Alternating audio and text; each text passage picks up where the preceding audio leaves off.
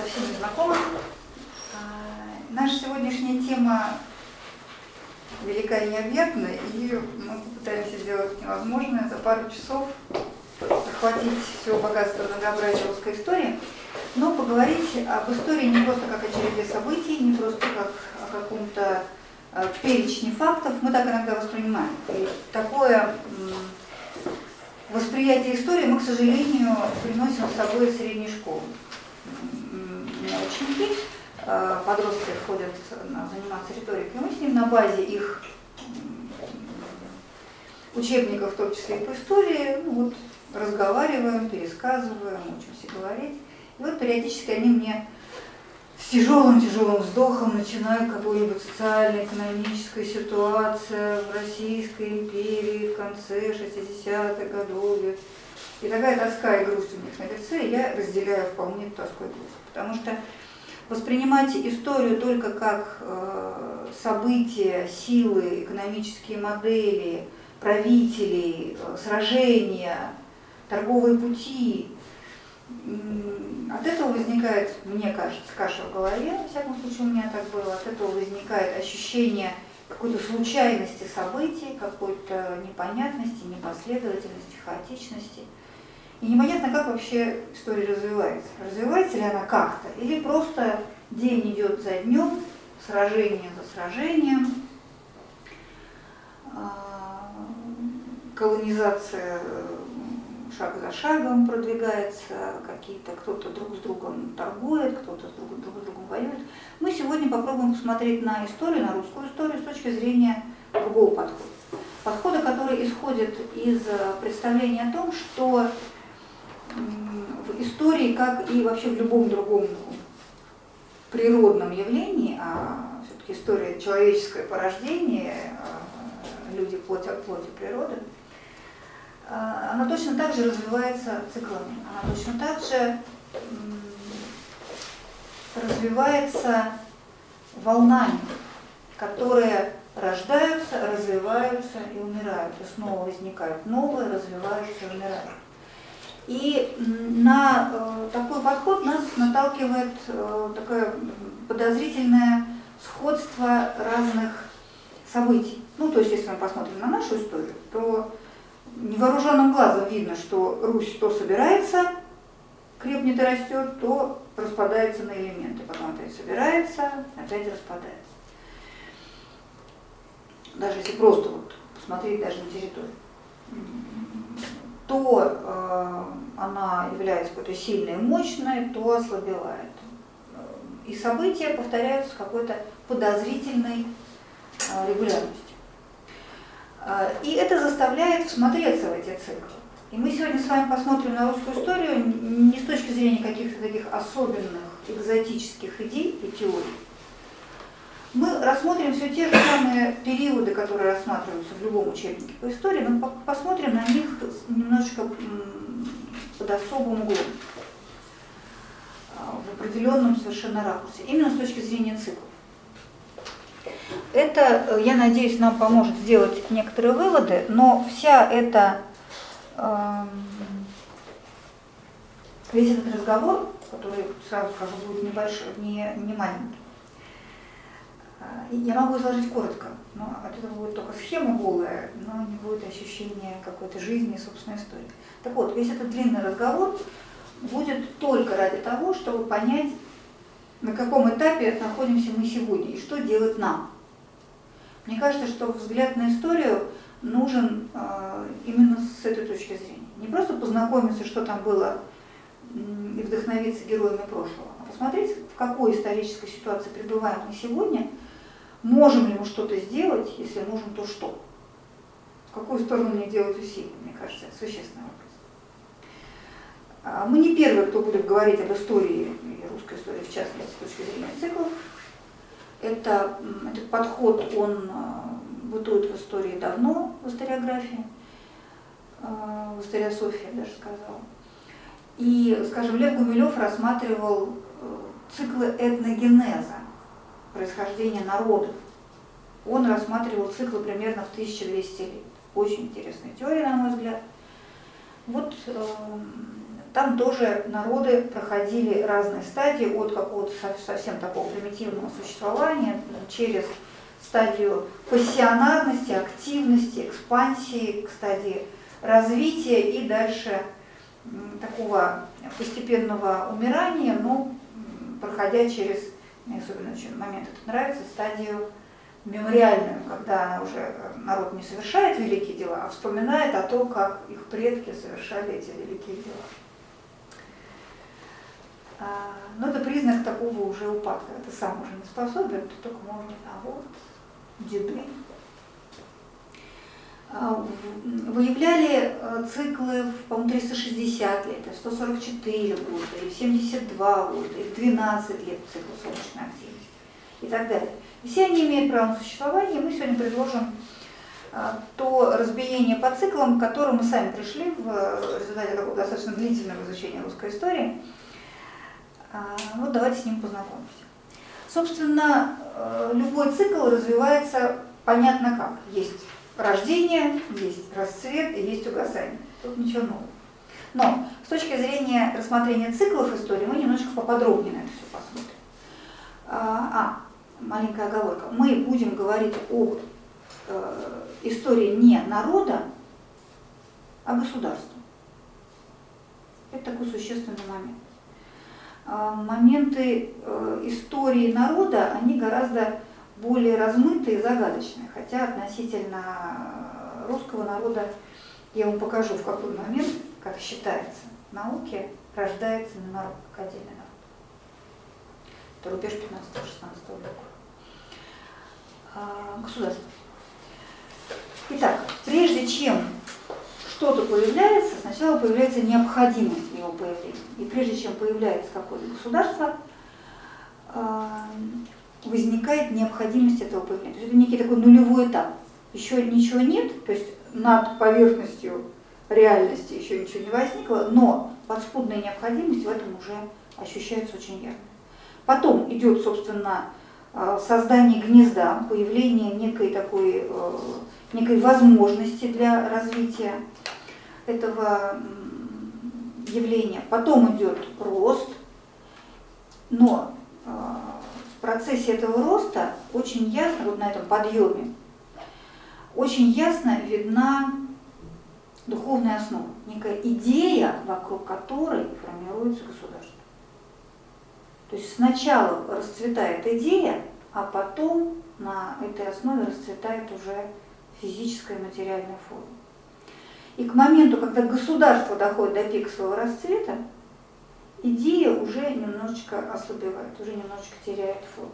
Если бы мы нарисовали с вами две такие кривые, то э, духовная бы немножечко была со сдвигом, опережала бы немножечко нашу материальную. Потом идет надлом, когда уже совсем нарушаются те принципы, на которых строилось государство. Идет упадок, и какое-то, как правило, катастрофическое событие подводит черту под существованием этого государства. Потом что-то еще есть, но это вот уже такая кривая, уходящая совсем вниз под вот эту вот а, линию проявленной реальности.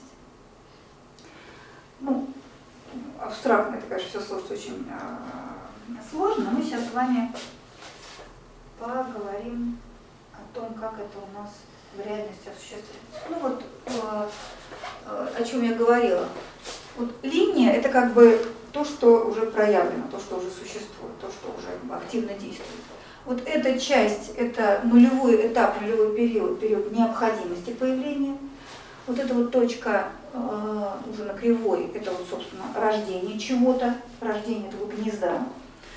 Потом идет одухотворение, ну, то есть внесение некоторой идеи, некоторой мечты, некоторого идеала.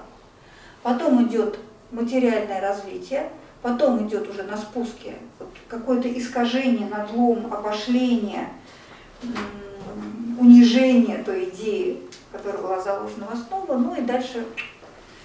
А вот что потом, это зависит от многих факторов. И будет ли потом что?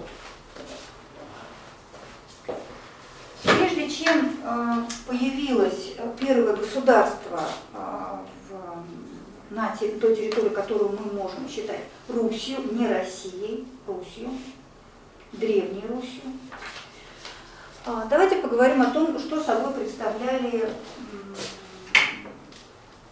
народы, народ, который, собственно, это и создаст. Кто такие славяне? Мы с вами относимся к восточным славянам. Славяне – это индоевропейский народ, который вместе с другими индоевропейскими племенами когда-то, предки, вернее, не славяне, а предки, пра-пра-пра-пра-пра-предки славян, пришли из Азии разными путями, в том числе и вот через те места, где мы с вами живем, э, через Прикаспий, Причерноморье, через Кавказ, через Малую Азию, когда-то пришли в Европу. И э, расселились на достаточно такой большой территории, э, которая сейчас занимает э, Восточная Германия, Польша, Чехия, вот до Карпат. Это была так называемая прародина славян. Ну, это одна из таких самых научных теорий. Вот эта вот темненькая э, часть. Потом под воздействием разного рода э, причин, в том числе из-за гунского нашествия, были такие очень активные народы, которые, по сути, сдвинули как в домино э, все осевшие, окопавшиеся на территории Европы народы. И славяне вот от этого основного пути э, гуннов они пошли на северо-запад, на северо-восток и на юг. И, собственно, таким образом и возникли те основные три группы славянских народов, которые мы даже сегодня знаем. Есть э, южные славяне, хорваты, сербы, болгары. Есть э, западные славяне, чехи, словаки, поляки. Есть восточные славяне, украинцы, белорусы, русские. Это те, кого мы знаем сегодня. Естественно, что в те далекие времена, о которых мы говорим, это конец первого тысячелетия нашей эры. Седьмой век, восьмой век, девятый век. Народов еще таких не было, были племена. Они жили, они были гораздо более дробные, они потихонечку вот расселялись на этих новых э, территориях, образовывали, кстати говоря, первое государство, а, вот это территория восточных славян. Видите, такое э, скутное одеяло. Это 9-12 века нашей эры. Уже существовало, к 12 веку уже существовало государство, но о нем мы сейчас поговорим. Чем же была вызвана необходимость ну, жили и жили они себе. Когда славяне э, колонизовали вот эти северо-восточные земли, они вообще особо ни с кем не сражались. Там жили угрофины, Э, люди очень мирные. Когда приходили какие-то захватчики, они совершенно спокойно снимались со своих мест и уходили еще дальше в леса. А, надо сказать, что вот эту вот южную часть э, вот этих всех э, этой степной зоны занимал так называемая степь, собственно, она не существующая. Но северную ее часть, центральную северную часть занимал, занимал то, чего не, нет уже сегодня. И это ужасно. Это был лес вот всю Европу и всю э, центральную северную часть э, европейской части нынешней России, и вообще всего, всей Евразии, вот вплоть до Урала и до Дальнего Востока, занимал лес, прям с большой буквы. Остатки этого леса можно найти сегодня в сибирской тайге. Но вот такой лес, он занимал всю территорию, которую сегодня занимает Европа. Естественно, что там какие-то такие жалкие остатки, типа Шварцвальда на юго-западе Германии и каких-то еще не очень больших территорий. И э, славяне как раз э, учились жить вот на этой, в этом лесу, и на границе леса со степью, собственно, и э, стоит Киев, тогдашнего леса и тогдашней степи. Э, Почему же требовалось создание государства? Потому что со всех сторон на эту такую пригодную для жизни территорию с аппетитом смотрели более сильные соседи. Там хазарский каганат, здесь Византия, там, ну, кельты особо не притесняли, э, Римской империи уже тоже не было, там уже были э, германские племена, викинги те же самые, которые были очень активные товарищи, и которые в восьмом веке просто если не поработили всю Европу, то хорошенечко ее встряхнули и завоевали очень многие приморские прибрежные города. И э, возникла необходимость какого-то объединения, потому что только вот в этом э, конгломерате, в этом очень э, сильном единстве можно было каким-то образом отстаивать себя, давать отпор.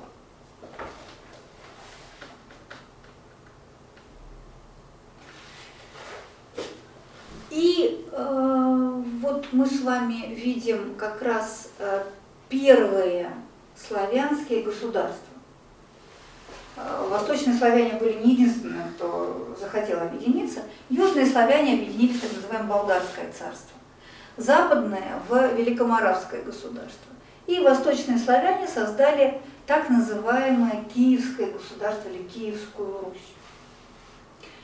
Я, чтобы сразу снять вопросы, это не были украинцы, это не были русские, это не были белорусы.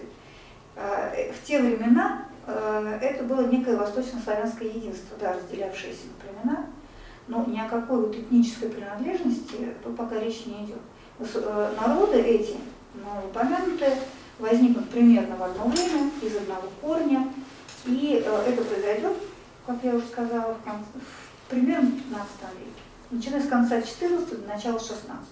Вот на протяжении полутора столетий они будут формироваться.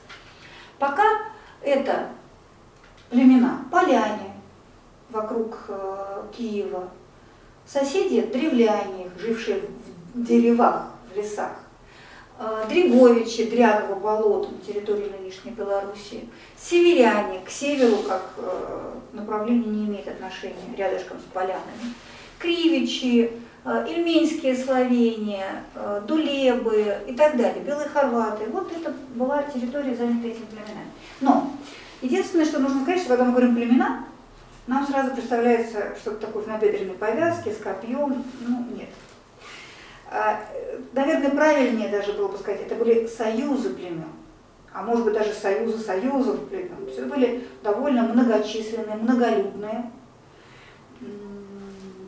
территории, каждый из которых, в общем, тянет на какое-нибудь современное государство, такое довольно приличное. А, мы знаем о той истории из довольно тенденциозного источника, который называется «Повесть временных лет». То есть, хотя это летопись, но на самом деле она писалась на Полянской земле, по заказу полянского князя. Поэтому, как вы понимаете, отражает она точку зрения полян. А с точки зрения полян древляне были ну так, дрянной народец. И, в общем, и жили они как-то так по-звериному, и поляне-то да, поляне крутые, ну, понятно. Ну и, к сожалению, единственный источник. Только через э, века полтора он становится более-менее историческим, а не мифологическим. И э, доверять ему в полной мере мы не можем, но, тем не менее, кое-какие источники о том, что происходило, у нас есть. Как же возникает вот эта самая Киевская Русь? А, у нас есть дата. Но, к сожалению, источник ее вот этот, повесть временных лет. Поэтому насколько ей верить, непонятно. Источник этот говорит о том, что а, в 862 году а, в город, который сегодня называется Старая Ладога, а тогда назывался просто Ладога, вон там, видите, на самом-самом таком а, на крайней границе вот этой зеленой территории. А, тогда он стоял прямо на берегу Ладожского озера, сегодня в 15 километрах. Произошло событие, а, которое описывается так. Жили-жили племена, там очень интересная ситуация, там и финно-угорские подходят племена, и балты, и викинги захаживают, варяги, и, собственно, ильминские славяне, славянские племена. То есть это такой вот стык многих-многих народов. И вот э, были там, правили варяги, варягов свергли, прогнали их за море и решили жить сами. Но сами жить не смогли, не смогли договориться. И поэтому возникли распри, ерунда, а место это важное, место торговое, место богатое, там должен быть варяг. А кто, кто выгнал варяг? А вот, вот те племена, о которых я сказала. А варяги это кто? Интересный вопрос. Варяги, викинги, а, это, скорее всего, не этническое определение, а это профессия такая. Все такие морские разбойники. Они были э, и германского происхождения, э, шведского, скажем, норвежского, э, и балты, а балты это близкие соседи славян, ну прям близкие родственники славян, то есть самые близкие родственники славян это балты. А балты это? Балты это литовцы, латыши нынешние. Ну, а, а до этого были прусы и некоторые еще другие народы. А, и даже а, балские славяне были такие, вот, они тоже вот этим вот варяжским делом промышляли. Так вот, когда не смогли договориться, то местный старейшина по имени Гостомысл а, предложил послать вот туда к варягам за князем, за Рюриком. А надо сказать, что у, по этой легенде, излагаемой в повести временных лет, дочь этого гостомысла по имени Умила была замужем. Вот за этим самым Рюриком. Ну, то есть как бы такой свой, знакомый, родственник, ну, наверное, он не обидит, порядок найдет. И было призвание варягов, пришел этот самый Рюрик или Риорик. А, там дальше очень много сложных моментов. Как бы он пришел с со своими брат, братьями Синеусом и Трувором, с родом своим, с дружиной своей. Ну, скорее всего, Рюрик э, Синеус и Трувор это либо описки переводчиков, переписчиков, либо какие-то вообще такие просто ошибки. Неважно. И вот в 862 году произошло это вот легендарное мифологическое призвание варягов.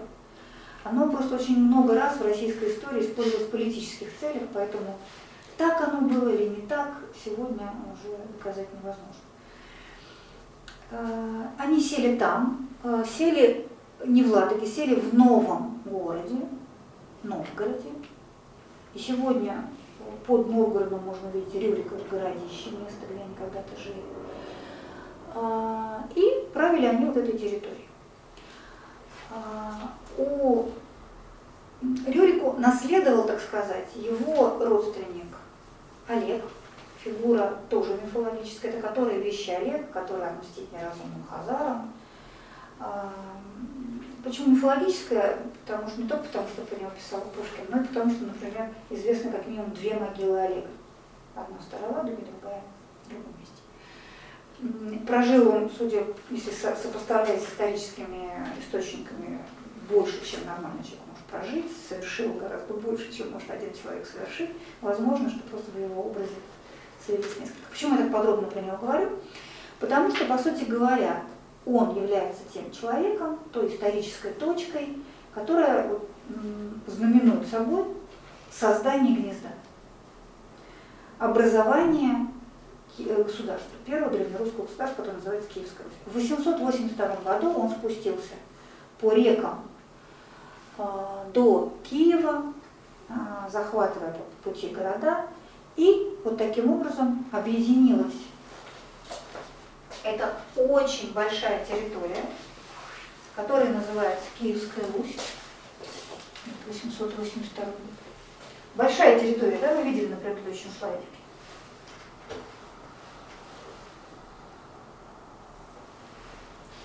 Такой очень существенный. Вот первоначально это то, что темно, а, темно-зеленым контуром обведено, а дальше они уже расширяли свои э, владения. То есть это такая половина нынешней европейской территории России.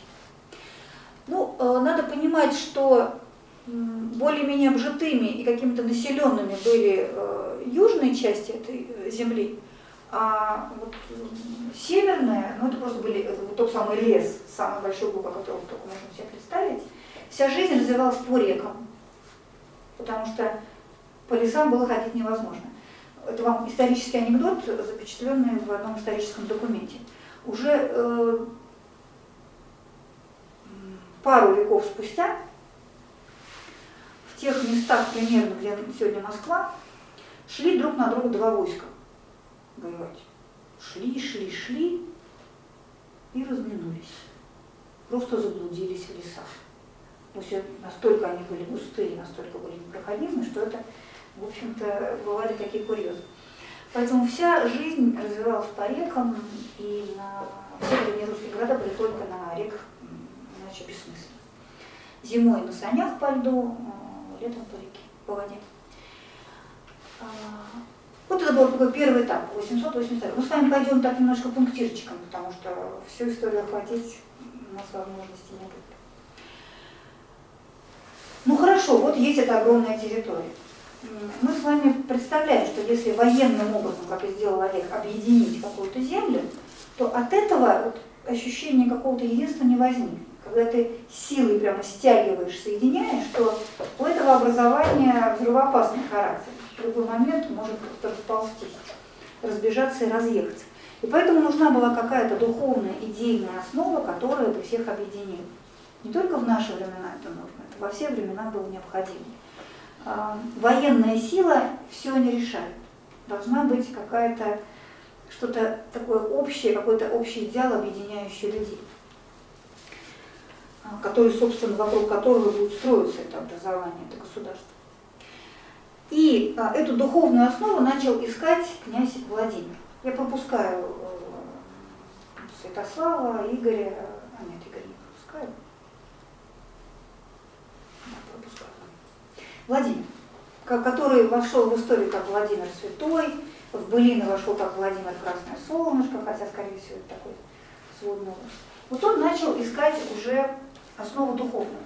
Сначала он попробовал из главных богов всех племен, вошедших в это образование, составить какой-то общий пантеончик, выстроить из них какую-то иерархию. Ну, то есть вот он от одного племени взял э, Перуна, скажем. Перуна, Перун это был его княжеский бог. Перун, бог грозы, он во всех вот этих славянских племенах был княжеским богом. Он взял... Э, э, нет, Велеса нет. Стрельбога, Дождбога, э, Макошина там не было, хотя, может быть, была. Э, Хорс э, и Тимаргл. Вот был такой пантеон. Он стоял, известно, он поставил их э, в Киеве, э, на холме вне двора Теремного. Даже сейчас есть в Киеве место, где стояло все. И видно, где был сам терем, где было это капище, где был вал огораживающий территорию, очень интересно, на Старокиевской горе. Но это не помогло. Почему не помогло? Потому что другие племена сказали, а почему этот Перун тут главный в этом пантеоне? А наш Бог, чем он хуже? Ну, я немножко сейчас так примитивно рассказываю, но схема примерно такая была. Ну, то есть не получилось из этого создать некую общность, потому что идет спор о старшинстве. И, как часто бывает, решили не выбирать старшего из своих, а взять со стороны. Сегодня, по иронии судьбы, называется варягом. Да, когда в какую-то организацию приходит человек, ставится человек со стороны, мы называем варягом. Вот это по имени тех самых варягов. И э, начался процесс выбора веры, духовной основы религии, которая бы наполнила всю эту новую вот структуру возникшую. Легендарная история о том, как он посылал гонцов к разным народам в разные религии, как они приходили, рассказывали.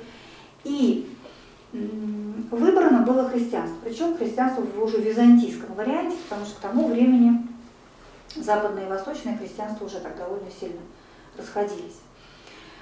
А, дальше история о том, как э, принималось это христианство, потому что Византия хотела, собственно, быть таким, как бы сказать, отеческой такой рукой принести христианство, и тогда Русь попадала в подчиненное Византии положение, чего не хотела. Ну, поэтому там всякие хитрости, на которые шел Владимир, э, он, в общем, взял в жену византийскую принцессу, потом тут Херсонес, на которую он, который он осадил, и э, византийцы вынуждены было, собственно, ему эту Анну отдать и его покрестить. В общем, вот так он с боем добыл это крестьянство, с боем, э, хитростью, все было непросто. Но э, э, он-то сам покрестился, приближенных своих он покрестил в Киеве, а вот остальной народ вот представьте себе ситуацию, когда я, мои отцы, мои деды, мои прадеды, они, у них были свои боги, у них были свои обряды, у них были свои представления о жизни.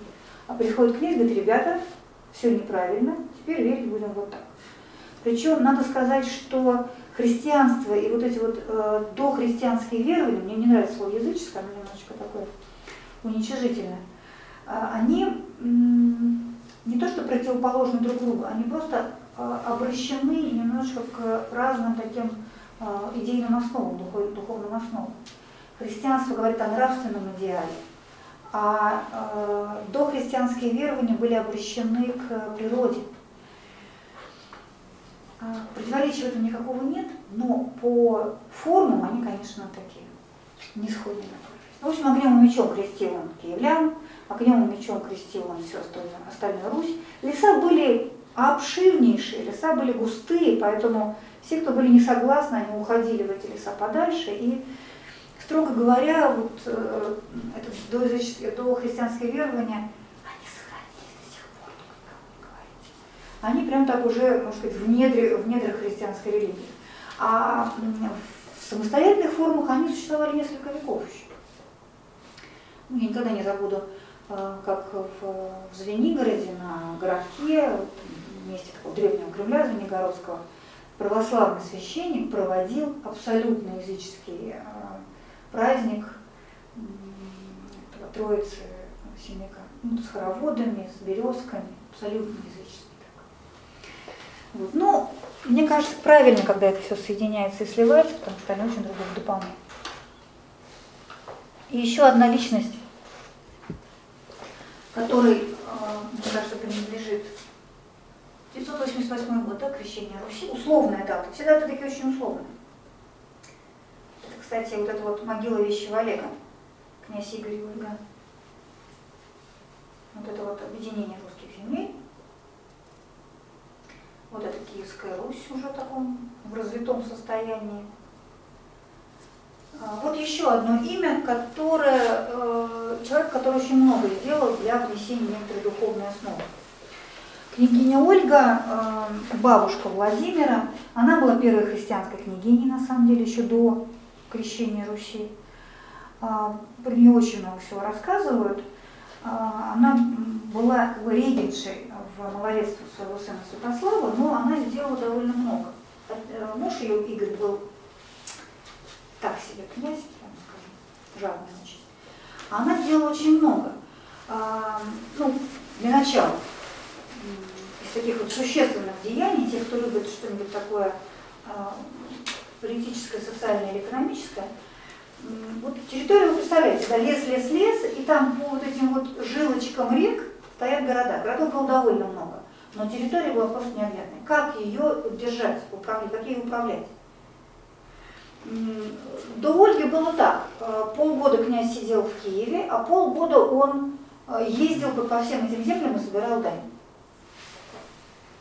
Но либо он на полгода оставляет э, столицу, приходи кто хочет, бери что хочешь, либо ну вот, э, он уходит в какие-то дальние земли, они вообще такие были довольно дикие, необжитые. А никто дань отдавать-то, в общем-то, не, не любит. В общем, все это было как-то странно и очень опасно. А, Ольга ввела систему погостов, так называемых. Сегодня погост это кладбище, а тогда погост место, где гостили. Гость это э, купец, и гость это ну, вообще гость путешественник. Это место сбора дани, место присутствия такой княжеской администрации, место присутствия княжеской власти. И это были маленькие центры объединения всех этих земель, и возникла такая сетка. Вот, э, историки сравнивают с сетью на страну, в узелках этой сети были погосты. И там уже собирались, э, собиралась дань, потом она свозилась в Киев. То есть это так, э, такой первая попытка какого-то вот э, создания какого-то единства, хотя бы территориального всего. Но, м, честно говоря, Ольга настолько вошла даже просто в легенды, в мифы, в предания, они столько всего рассказывают, просто из недостатка времени не буду сейчас. Я просто очень люблю этого персонажа исторического. А,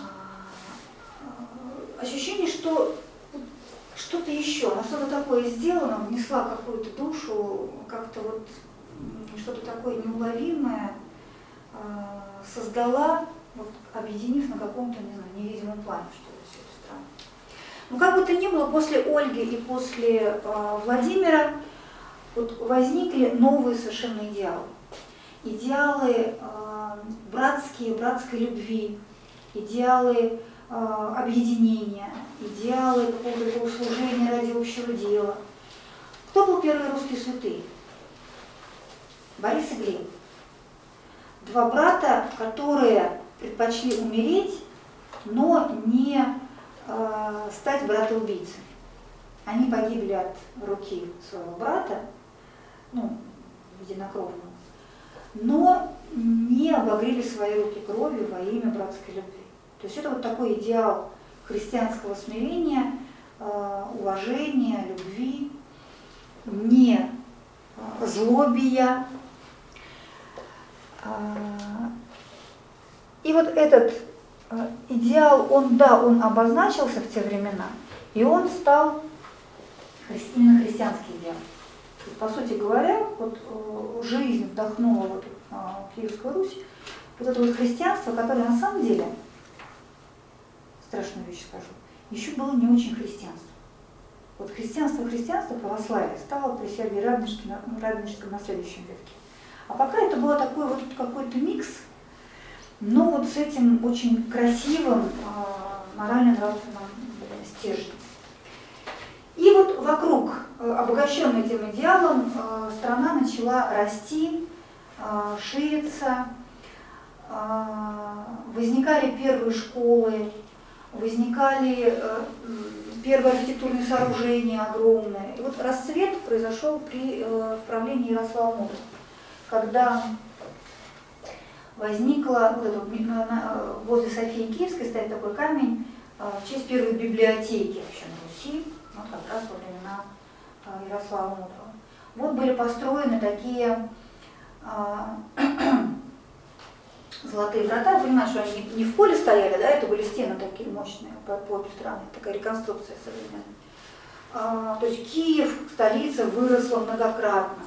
И вместо десятильной церкви, которую когда-то при Владимире построили еще заезжие византийские мастера, а, вырос уже огромный, красивый Софийский собор, который строили уже свои обучившиеся а, архитекторы. Как он выглядит сегодня, а, вот как он выглядел когда. А, вот. И это в те времена это было очень мощное государство, очень мощное объединение. При князе Ярославе все государства Европы, в общем, были счастливы породниться с княжеским домом. Три или четыре дочери Ярослава были замужем за венгерским, шведским, князьями, королями и за французским королем. Анна Ярославна, королева, королева Франции. Э, и та Библия, которую она привезла с собой на старославянском языке, э, на этой Библии потом все последующие короли приносили присягу. Она до сих пор хранится по Украинскому собору. Она, кстати говоря, когда приехала, в, она была грамотная, в Европе это было нечто неслыханное, грамотная женщина, это просто нонсенс. А уровень образованности в те времена Киевской Руси был очень большой. Уровень благоустройства городов, какой-то общей культуры очень высокий. Она приехала в этот Париж, в эту деревню, где грязь, немощенные улицы. Она просто в ужасе была, что это за дикость такая. Ну, с тех пор мы исправили. А сыновья были женаты, соответственно, на принцессах заморских наземных. То есть вот он породнился буквально со всей Европы. То есть это была такая очень мощная, э, мощная страна, мощное государство, которое была очень значительную роль играло в европейской истории того времени. Но после расцвета наступает закат, и закат наступает тогда, когда вот тот идеал братского единения, жертвы во имя общего дела, он начинает нарушаться и сложиться. И это произошло в тот момент, когда э, по некоторым историческим причинам, в силу закона престолонаследия, страна потихонечку начала дробиться на удел, так называемый, на подкняжество. А, дело в том, что когда умирал князь, у него оставались вообще младшие братья, у него оставались сыновья. А, у каждого, ну каждый же князь, каждый должен чем-нибудь править. И вот э, князь нарезает на кусочки, на ломти э, свой, свой удел и раздает старшему самый такой э, важный, младшему фамильный важный и так дальше по иерархии. А, те своим это дробят. Ну, то есть вот страна потихонечку превращается в лоскутное одеяло. И 12 век, э, э, до монгольское столетие, очень интересная эпоха, которая, э, с одной стороны, дала возможность расцвести каждому из этих княжеств, и с точки зрения культуры, архитектуры, политики, а с другой стороны, очень ослабила. Ну, потому что поодиночке сражаться с врагом или потенциальным врагом гораздо сложнее.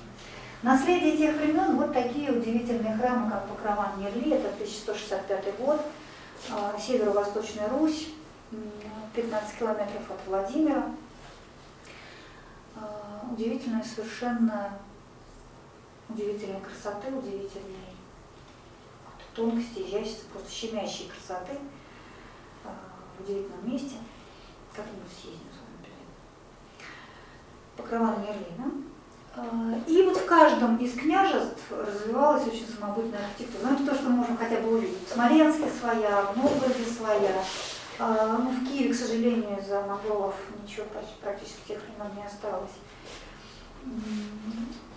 Но э, совсем таким свидетельством вот этого э, не очень хорошего состояния, не очень хорошей ситуации было э, конец правления Владимира Мономаха, еще один Владимир, как раз, скорее всего, он был Красное Солнышко, а, легендарный, очень мудрый правитель, а, оставивший почти как Марк Аврелий поучение детям, то есть некоторые свой дневник, записки, вот мы там про ту самую историю с двумя войсками, разминувшимися, разминувшимися мы знаем оттуда.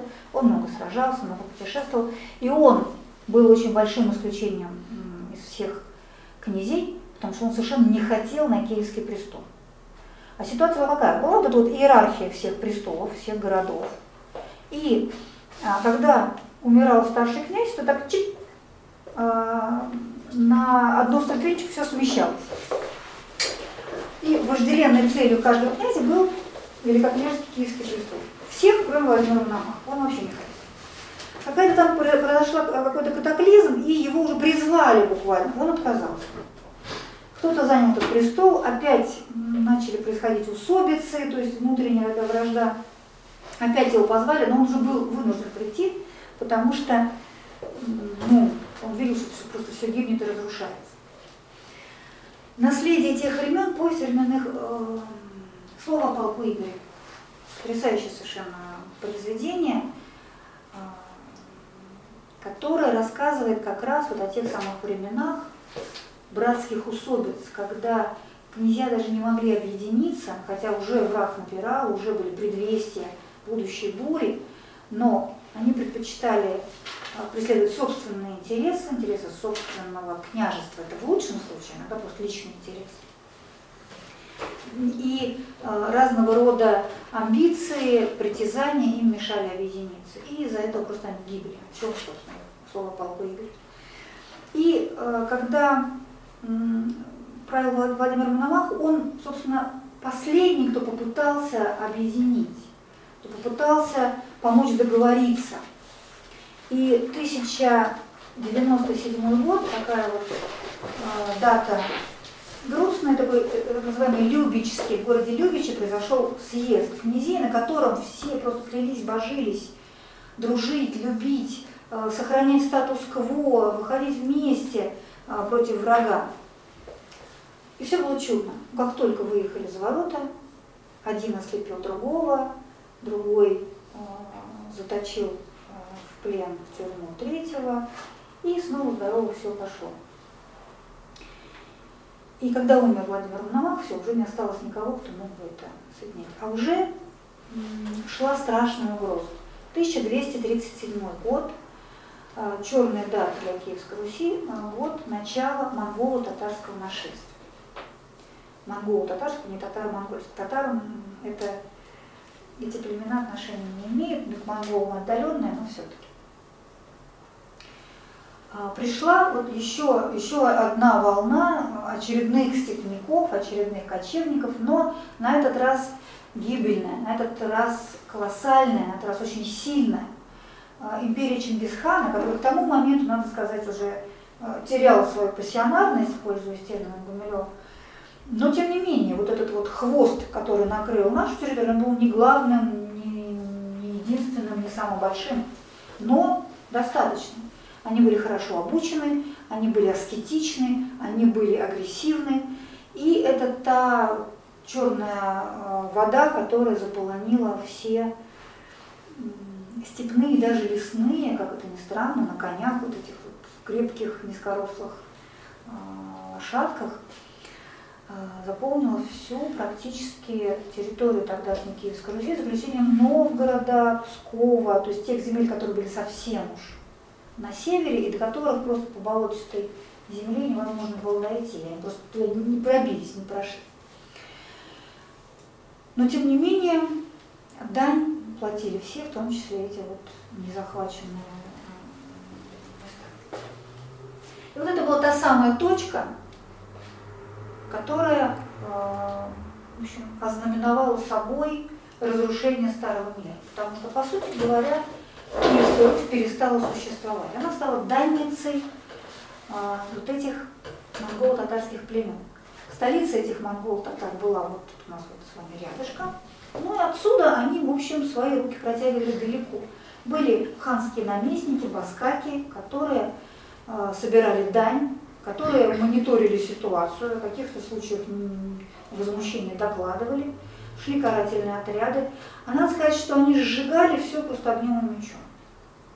В принципе, они не претендовали на, скажем, духовное какое-то э, монополию. У них даже в те времена они еще не были исламизированы, они были мусульмане, были, как мы сказали, языческими племенами, верили в своих богов. Но надо было, чтобы все были тихонечко сидели и платили дань. Им больше ничего не надо было.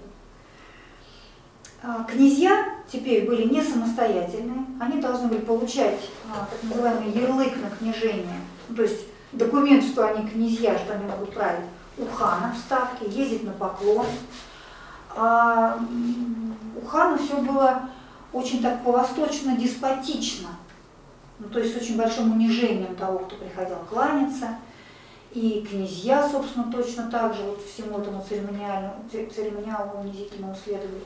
Ну и некоторые историки считают, что вот там мы научились вот этому деспотичному образу правления, а потом принесли это уже в свои земли. Ну, это уже вот такие размышления. А, и вот это наша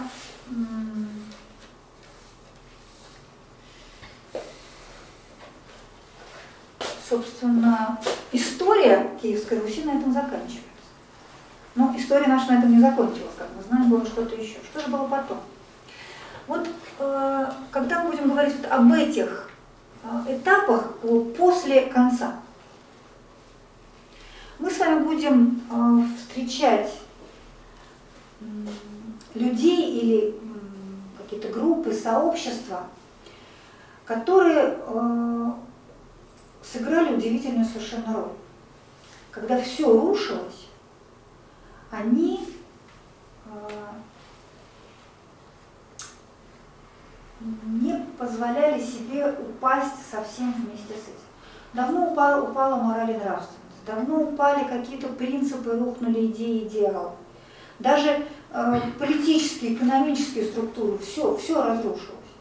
И э, история, историки считают, что вот этот нашествие, это иго, этот вот жуткий страх, который, в котором жили русские, древнерусские города, они, в общем, сыграли свою такую очень подавляющую, э,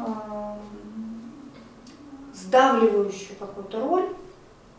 И поэтому даже когда э, довольно скоро эта иго, она так очень сильно ослабела. Сейчас я даже объясню, как, по какой причине, благодаря кому. Но страх остался. И никаких идеалов здесь, когда, когда ты живешь в животном страхе за выживание, за жизнь своих близких, никаких, конечно, идеалов тут уже речь не идет.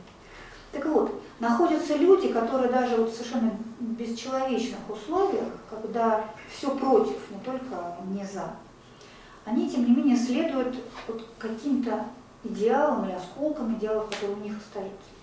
И вот э, э, имя, которое здесь хочется вспомнить, это Александр Невский.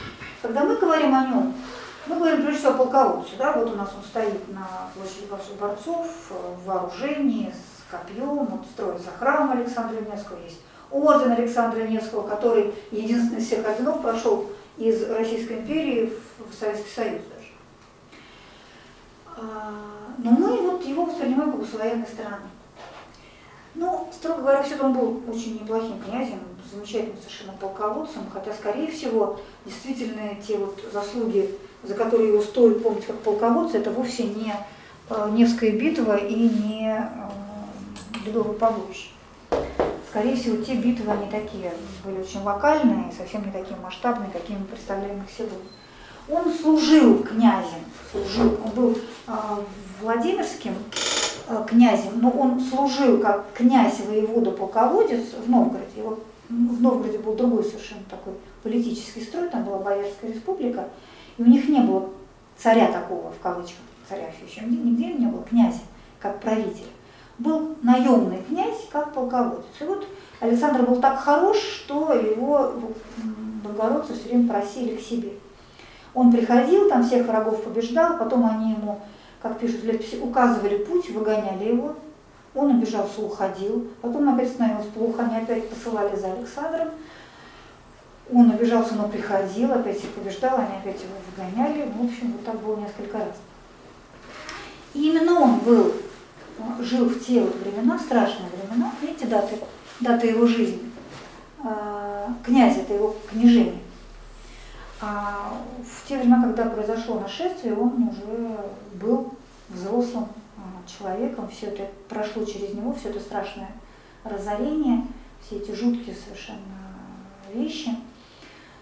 А, если вы были, например, во Владимире, то вы там могли в музее видеть макеты, даже такие анимации, как это все происходило, как вот черная волна, черная туча шла, преодолевала смывала все стены, все э, уровни защиты, э, сжигала людей, пытавшихся укрыться в храмах. Храмы во все времена, во всех религиях были таким островком безопасности, территории, которую ну, никто не мог э, нарушить. В храме все находили защиту. Но и они, эти храмы, не становились защитой от этого нашествия. И, в общем, это было очень страшно. И вот он вот в этом во всем вырос. И ирония судьбы в том, что мы знаем его по военным а, подвигам, а на самом деле подлинный его подвиг немножко в другом. А, есть версия, что он... А, а, ситуация усугублялась еще тем на Руси, что враг шел с двух сторон. С востока шло монголо-татары, а с запада шли военно-религиозные ордены тевтонский в частности. И э, монголы, как я уже сказала, не претендовали на духовную власть. Вот эти ваши это христианцы, да, да ради Бога, церковь, да как хотите. А вот э, враг с запада, он уже, собственно, нес с собой, можно сказать, другую религию. Хоть это то же самое христианство, но к тому времени э, западная и восточная церковь, православие и католичество разошлись уже очень сильно. И э, иногда говорят, что заслуга Невского в том, что он э, сориентировался вот на союз с э, ордынцами, со страшным врагом, союз с врагом. Он был женат на дочери хана, он постоянно ездил туда на поклон, он даже, в общем, не, не пощадил ни собственного брата, ни собственного сына, ни собственный народ. Его упрекают в том, что вот он якобы против, э, создав этот фронт против э, миссионеров, если так можно выразиться, Запада, вот объединялся с врагом. Но что это реально было? А, реально, да, он объединялся с ордынцами, был женат на дочери хана, как и многие другие князья в то время. Он ездил на поклон в Орду, безусловно. Более того, он своими руками подавил мятеж вот в подвластных ему землях. Как это происходило? Дело в том, что вот эти вот самые ханские баскаки, а, собиравшие дань, решили понять, а сколько же дани им правильно будет собирать так, чтобы не прогадать. Да? И в Новгороде решили провести перепись населения. А надо сказать, напомнить, что новгородцы не испытали этого ужаса. И поэтому они такие были, чуть нас переписывать собираются. Ну мало ли что, ну, даже сегодня не любят переписываться, да, перепись населения как-то мало ли что избегают. А уж в те времена это было вообще какое-то такое вторжение в какие-то какие-то очень такие внутренние вещи. И они подняли восстание. И Невский сам это восстание подает, причем довольно жестоко. Причем сначала первый, э, первый вариант восстания он как-то купировал а, быстренько, а на следующий год, когда снова попытались провести перепись, вот там уже по-настоящему это все вот взорвалось, и он, в общем, кого-то он э, приказал высечь, кого-то убить, кого-то, нет, убить, по-моему, нет, вот ослепить, отрезать носы. Ну, то есть вообще просто ужас какой. И вот его часто в этой жестокости против своих же обвиняют. Но что он на самом деле сделал?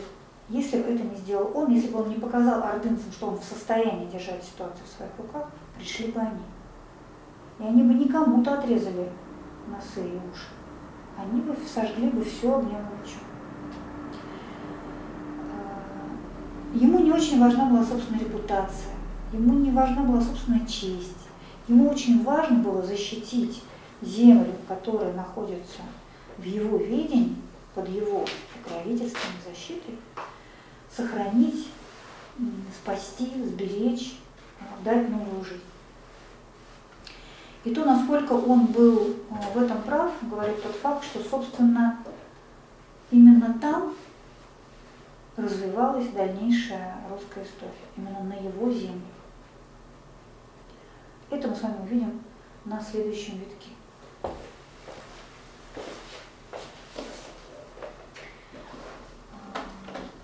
Вы нужно перерывчик маленький сделать?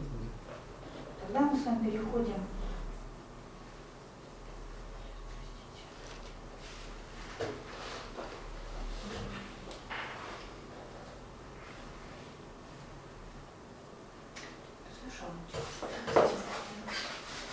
Переходим к следующей э, части нашей истории, к той, которую мы называем уже не Киевская Русь, а Московское царство. Э, что мы имеем э, в его начале? У нас есть вот это вот пепелище, то, что до этого было э, Россией. Мы видим э, руины, причем вот это пепелище оно не только физическое, наоборот, реальное пепелище. Ну, например, были уничтожены там все мастера ремесленники, а кто не уничтожен, тот был уведен в плен. Были ну, убиты, изнасилованы, а, уведены в плен просто десятки, сотни тысяч людей.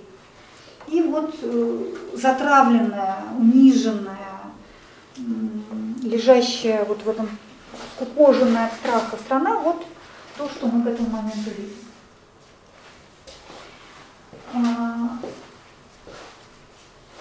Почему необходимо было возобновляться, возрождаться, понятно. Ну, то есть, либо просто это все умрет и сойдет, а, уйдет в небытие, и а, какая-то другая, более сильная, мощная, активная группа людей просто эту территорию завоюет. Либо как-то надо возрождаться, восставать из руин вставать как феникс из пепла. А для этого нужно было объединяться. Для этого нужно было как-то сплачивать, объединять силы. И э, вот этим зерном, этим, этим гнездом, э, вокруг которого э, проходило дальнейшее объединение, стала Москва.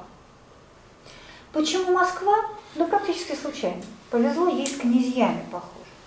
Во времена Александра Невского Москва была а, уделом, вы помните, нарезали на кусочки и по старшинству раздавали. Вот Москва была уделом самого младшего из князей. То есть это был какой-то прям уже удельный, то есть центр крошечного э, княжества, но самого маленького. Э, Даниил э, Александрович, первый московский удельный князь, то есть когда, собственно, это выделилось как удел, был младшим сыном Александра Невского. И, по сути говоря, вот все князья считали себя потомками Александра. Ну, собственно, и были потомками Александра. вот, он передал э, это своим сыновьям, Юрию, потом Ивану. И вот Иван Калита, это, я думаю, что имя как-то из истории вы помните. А, извините, еще одну заслугу Александра Невского, я не, не объяснила, почему Иго в тот момент перестала при нем быть таким прям страшным. Дело в том, что вот он не просто заслонил собой вот свои земли, а еще и предложил ордынцам, а давайте мы сами князьями будем собирать дань, и вам отдавать, чтобы вам не трудиться, не держать вот целый вот штат, не кормить этих всех вот товарищей. Ну и как-то хан почему-то согласился. То есть, понимаете, вот это вот давление, это присутствие, постоянное присутствие ханской власти, оно, в общем-то, ослабло. И немножечко страна вздохнула, немножечко полегче. Но с этого момента князья сами собирали э, ясак, дань. А, Иван Калита. Калита э, прозвище э, Кошель означающее. Почему у него такая, ну, такая христианская версия, такая приличная версия? Она про то, что у него был всегда для нищих, для бедных, всегда с собой кошель, он милостыню раздавал очень щедро. Ну, другая версия толкования, э, что он был такой прижимистый, собирал разные, в общем, места, земли, богатства себе в кошель. Надо только сказать одну очень важную вещь. Когда князья умирали, они оставляли завещание. И в этом завещании перечислялись все их владения личные. Вот Иван Глета лично с чем пришел на княжение, с тем и ушел. Вот лично у него к рукам ничего не прилипло. А Москва и вообще княжество развелось чрезвычайно. Это были довольно тяжелые времена. При нем и при его старшем брате Юрии шла конфронтация между Москвой, Тверью, Москвой и Нижним э, Новгородом, другими, там, Рязанью. И усобица шла довольно страшная, потому что постоянно уже Орда к тому моменту разваливалась, и все новые и новые ханы приходили, чтобы утвердить свое господство, и как-то с ними надо было противодействовать, противодействовать не могли, и не умели, и боялись. А, и а, вот за то, чтобы выслужиться перед ханами, вот сражались и Тверской князь, и Московский князь, и разные другие. И, в общем, были очень такие некрасивые, страшные, драматичные, братоубийственные, предательские истории. Не самая лучшая страница. Сколько времени была 200 лет. Это еще расцвет. Это еще первое. То есть вместе с упадком 200 лет А, этой Орды? Ну, ты знаешь, когда она пришла к нам, она уже была, можно сказать, на таком вот излете. И, собственно, мы ее победить смогли, потому что она совсем ну, уже сама померла и ослабила. Ну и мы закрепли. Но до этого еще очень далеко. А, итак, Калита, э, собирая дань, похоже, себе там что-то оставлял. Но это направлял на расширение земель, на укрепление Москвы.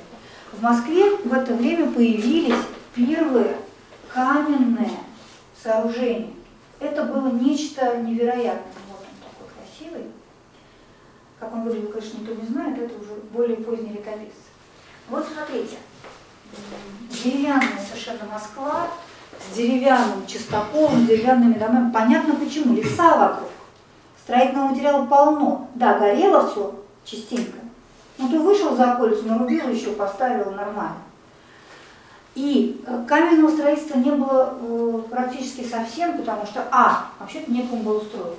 Потому что я уже говорила, что все мастера, они либо погибли, либо были уведены.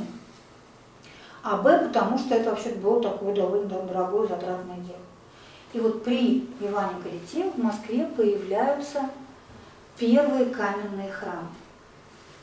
Что самое удивительное, последний из этих храмов можно было видеть а, во дворе Московского Кремля еще в сталинские времена, 30-е годы. Вот, Спас Преображение. Во дворе, видите, Большого Кремлевского дворца. Там, ну, этот дворец э, видите, с парадной стороны, со двора. Но его э, надо было построить столовую для сотрудников, поэтому его снесли. Но, по крайней мере, понимаете, вот такие сооружения в те времена это было нечто просто невероятное. Это было очень престижно, это было очень а, почетно, это было очень богато. Это был признак того, что вот созданы некоторые такие условия довольно мощные, такая стартовая площадка для дальнейшего. Дальше у нас с вами по схеме идет этап одухотворения. И вот этот этап связан с несколькими именами, а, некоторые из которых мы хорошо знаем, некоторые нет. Митрополит Алексей, Сергий Радонежский, Дмитрий Донской, Андрей Рублев. Вот это эпоха Сергия Радонежского. Митрополит Алексей был, наверное, в большей степени политиком, а, дипломатом, а, наставником, чем духовным лицом, хотя духовным лицом он, безусловно, был. Он был э, тем, кто в малолетство Дмитрия Ивановича, будущего Донского, ему, ну, был его воспитателем, по сути говоря, потому что тот остался очень рано без, э, без отца, стал князем очень рано, чума была знаменитая, выкосившая половину Европы и оставившая свой след и на Руси тоже. И Дмитрий, по-моему, 17 что ли, лет остался на, на княжении, и вот при нем всегда был э, Алексей, направлявший, наставлявший, учивший. Сам по себе Дмитрий Иванович, честно говоря, был ну, такой, ну, такой, князь и князь. Но э, с его именем связаны два очень важных деяния, одно из которых предшествовало и символизировало следующее. Этим первым деянием было создание белокаменного московского Кремля. Но предыдущую версию вы видели, да, такой чистокольчик, и вот смотрите, что возникает при Дмитрии Донском. Огромный, колоссальный а, Кремль, он практически равен по территории сегодняшней. Все это очень большая территория. Это нечто невероятное. Камень для э, строительства строили два года, в 1367, 68, 66, 67 годах везли по реке из Мячковских каменоломен белый камень и вот создавали. А, тогда мы воевали с Литвой.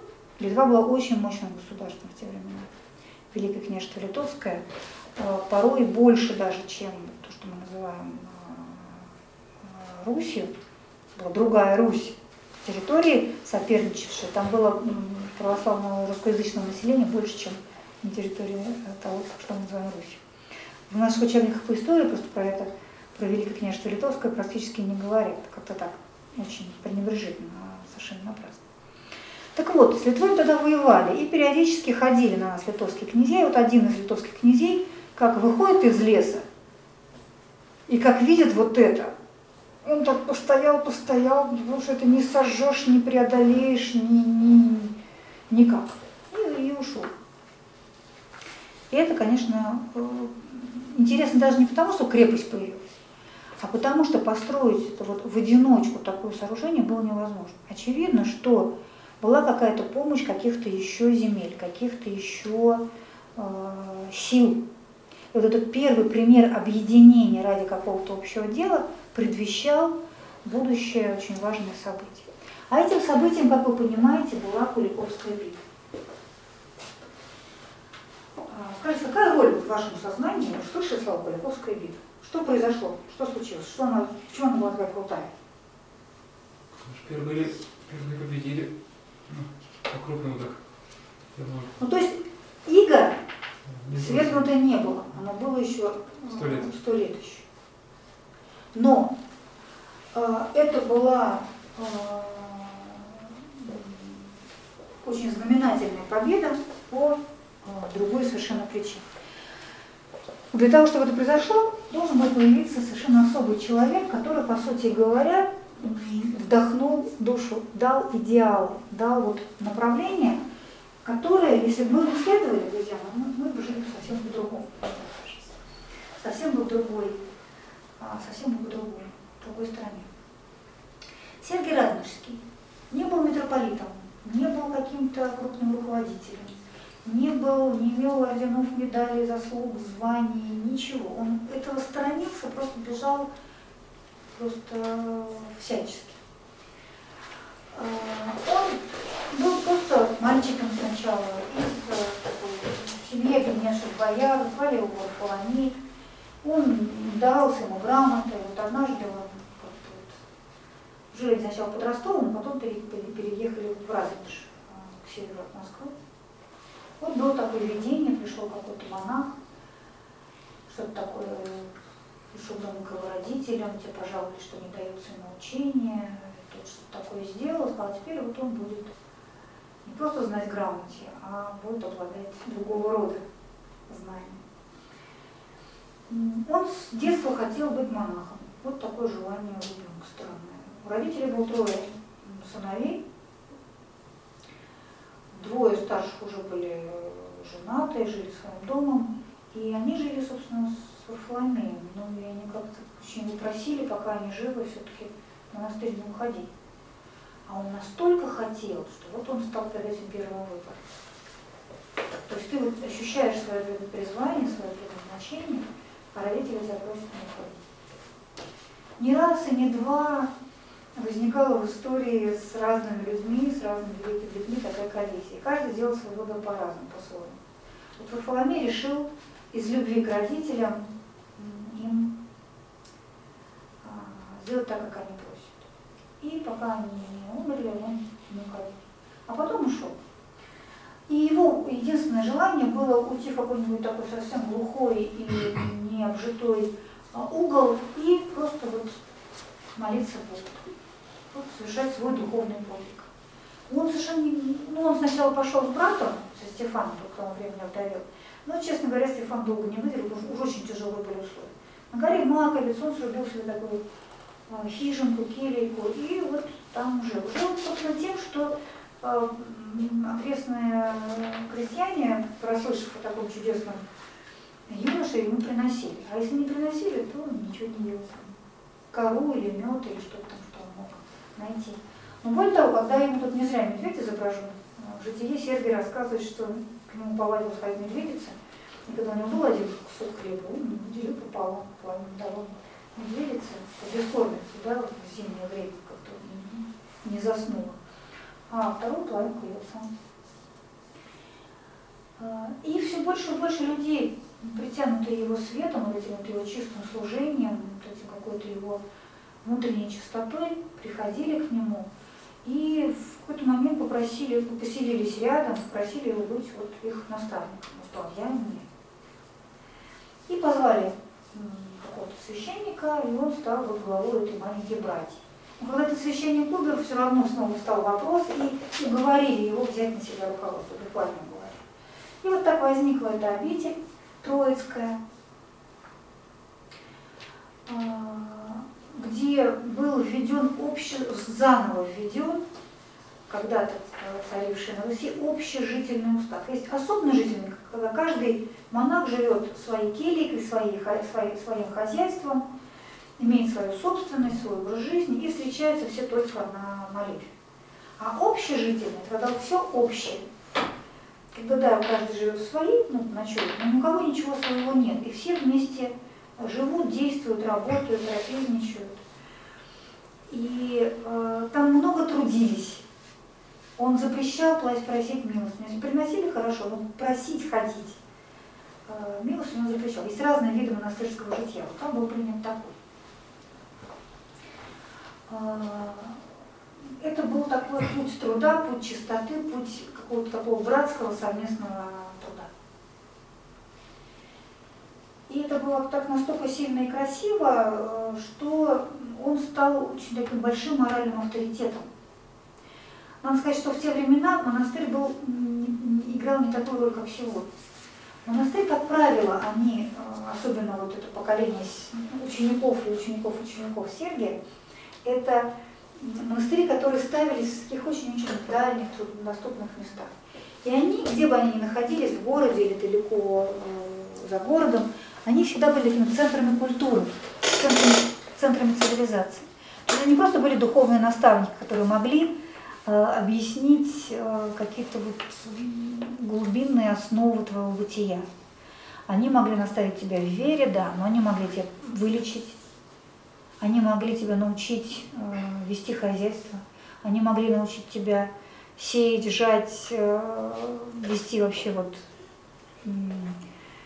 садоводство, огородничество. Они могли научить грамоте, потому что там были школы, там переписывались, хранились книги.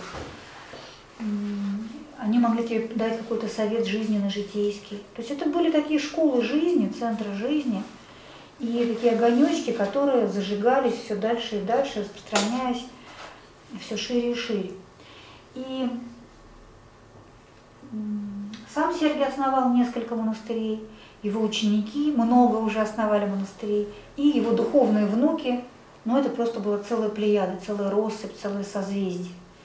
И м, практически все известные нам сегодня монастыри, это монастыри, построенные либо Сергием, либо а, его учениками. И количество монастырей в те времена а, благодаря Сергию увеличилось многократно. Ну, то есть, типа их было, например, 17, а стало там 160, я не помню сейчас э, количество, но порядок такой. И именно в те времена вот на этом э, идеале такого братского служения снова, братского э, жертвенности во имя общего дела, то есть ты поступаешься с частным ради общего дела, святого, священного, того дела, который, которое по своей важности превышает каждого из тех, кто в нем участвует. Вот оно стало вот этим самым духовным идеалом, который светил некоторое время и дал силу новому государству. Вот этой вот рождающейся, развивающейся Московской Руси. И стало возможным вот то очень реальное, но в то же время символическое событие, которое мы сегодня знаем как Куликовскую битву. Когда э, на Русь пошел вот этот самый э, Мамай, еще один э, завоеватель, новая волна, вот этой агонизирующей э, ордынской, м, ордынского ханства, то э, стало понятно, что если сейчас по одному, то всех просто уничтожат по- поодиночке. И а, поскольку был вот этот вот уже центр и политически сильный, и духовно сильный Москва, Московское царство, и был вот этот пример общего труда вот ради этой крепости, которая защищала не только Московское царство, но и всю Русь севернее нее, а, и был Сергий, который благословил на эту битву, то есть духовный наставник, благословивший на битву, это нонсенс. Но когда к нему пришел э, за благословением Дмитрий, Сергий по житию долго расспрашивал, все ли сделано, чтобы избежать этого. И когда стало понятно, что все, он, да, благословил, дал в качестве такого живого зримого благословения двух иноков, двух монахов, причем монахов-схимников, это высший уровень монашества, а с э, Пересвета и Ослябе, бывших боярских детей, которые были сильны, как воины. И вот э, вокруг Коломны, возле Коломны собрались войска и отправились на слияние Дона и Непрядвы, перешли реку, это абсурд. Перейти реку, значит, отрезать себе пути к отступлению. То есть они шли сражаться насмерть. Как было принято, они э, помылись, надели чистые рубахи, то есть они были полностью готовы к битве. Они шли вот на это дело ради эту битву ради общего дела. Есть такое удивительное место у нас в стране, называется Куликов поле. Это поле как раз вот то слияние Дона с Непрядовой, где происходила эта битва. И там есть э, церковь, где на месте, где была э, стоя- ставка хана Мамая, есть церковь на месте, где была ставка Дмитрия Донского. И вот там у Дмитрия Донского есть памятник ему, и от него идет аллея, по обеим сторонам которой стелы с названиями тех древнерусских городов и княжеств, которые привели свои войска на Куликовскую битву. И некоторые из этих отрядов были во главе с князем, с профессиональными воинами, с вооружением. А некоторые были просто ополчение. Князь решил не ходить, ну просто жители взяли колья, топоры, все, что могли. И просто поняли, что это очень важно вот сейчас забыть об огородике своем, даже о своей жизни, и выйти на эту битву. И когда идешь по этой аллее, просто преисполняешь с уважением и почтением. Они шли на обреченное совершенно дело. Ну просто. Шансов выстоять практически не было. Там есть моя родная колонна. Там есть, например, э, Белозерское княжество, весь княжеский род, которого погиб на Куликовом Ну просто, они остались без княжеского рода. Есть разные другие очень красивые, очень трогательные истории. Но ты понимаешь, что вот, вот она здесь, вся та Русь того времени. И они пришли не просто чтобы умереть, а чтобы умереть за то, чтобы потом мы с вами здесь жили. Поединок начался, э, битва началась с символического поединка Пересвета и э, это вот те монастыри, которые были основаны учениками.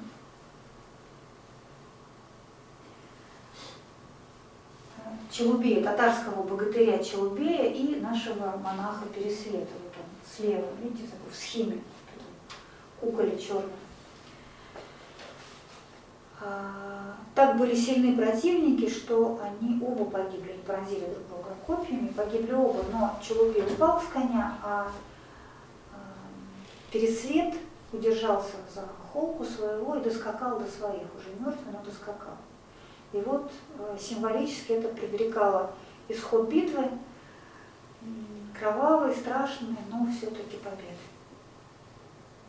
Сама по себе история тоже потрясающая, потому что э, Дмитрий Донской, вот в этом он, не зря Донской, он в этой битве проявил себя, мне кажется, это был его просто звездный час. Он поменялся одеждой с простым ратником и сражался в переднем полку, а со стягом, со знаменем был другой человек в его княжеском облачении. И э, передний полк был очень быстро смят, потому что татары, татары монголы не дождались подкрепления э, литовского, нужно было начинать битву, пока не подошли литовцы. Зато генуэзская конница, скажем, в этой битве участвовала. То есть это были не просто какие-то монголы, татары, степники, кочевники. Это было такое, в общем, мощное войско, детей разных народов. Генуэзские наемники были. А, а литовские, литовцы вечные враги, они просто не успели к этой битве. И пока шла битва, все это время, в общем, и наши-то не побеждали, в засаде в Зеленой Дубраве стоял засадный полк, который возглавлял двоюродный брат, соратник, друг э, Дмитрия Владимир Андреевич Серпуховской и загадочный такой человек э, Дмитрий Боброк-Волынский. Очень какой-то непростой, какой-то волхв, какой-то прям какими-то магическими обладавший способностями, потому что он как-то вот старался ощутить, когда вот тот момент, когда нужно вступить в битву. Этот горячий э, Владимир Андреевич все время пытался уже дать сигнал к вступлению в битву, в битву а Боброк Волынский его все время и вот в какой-то момент, в нужный момент, они вступили в битву, и вот за счет этого была одержана победа.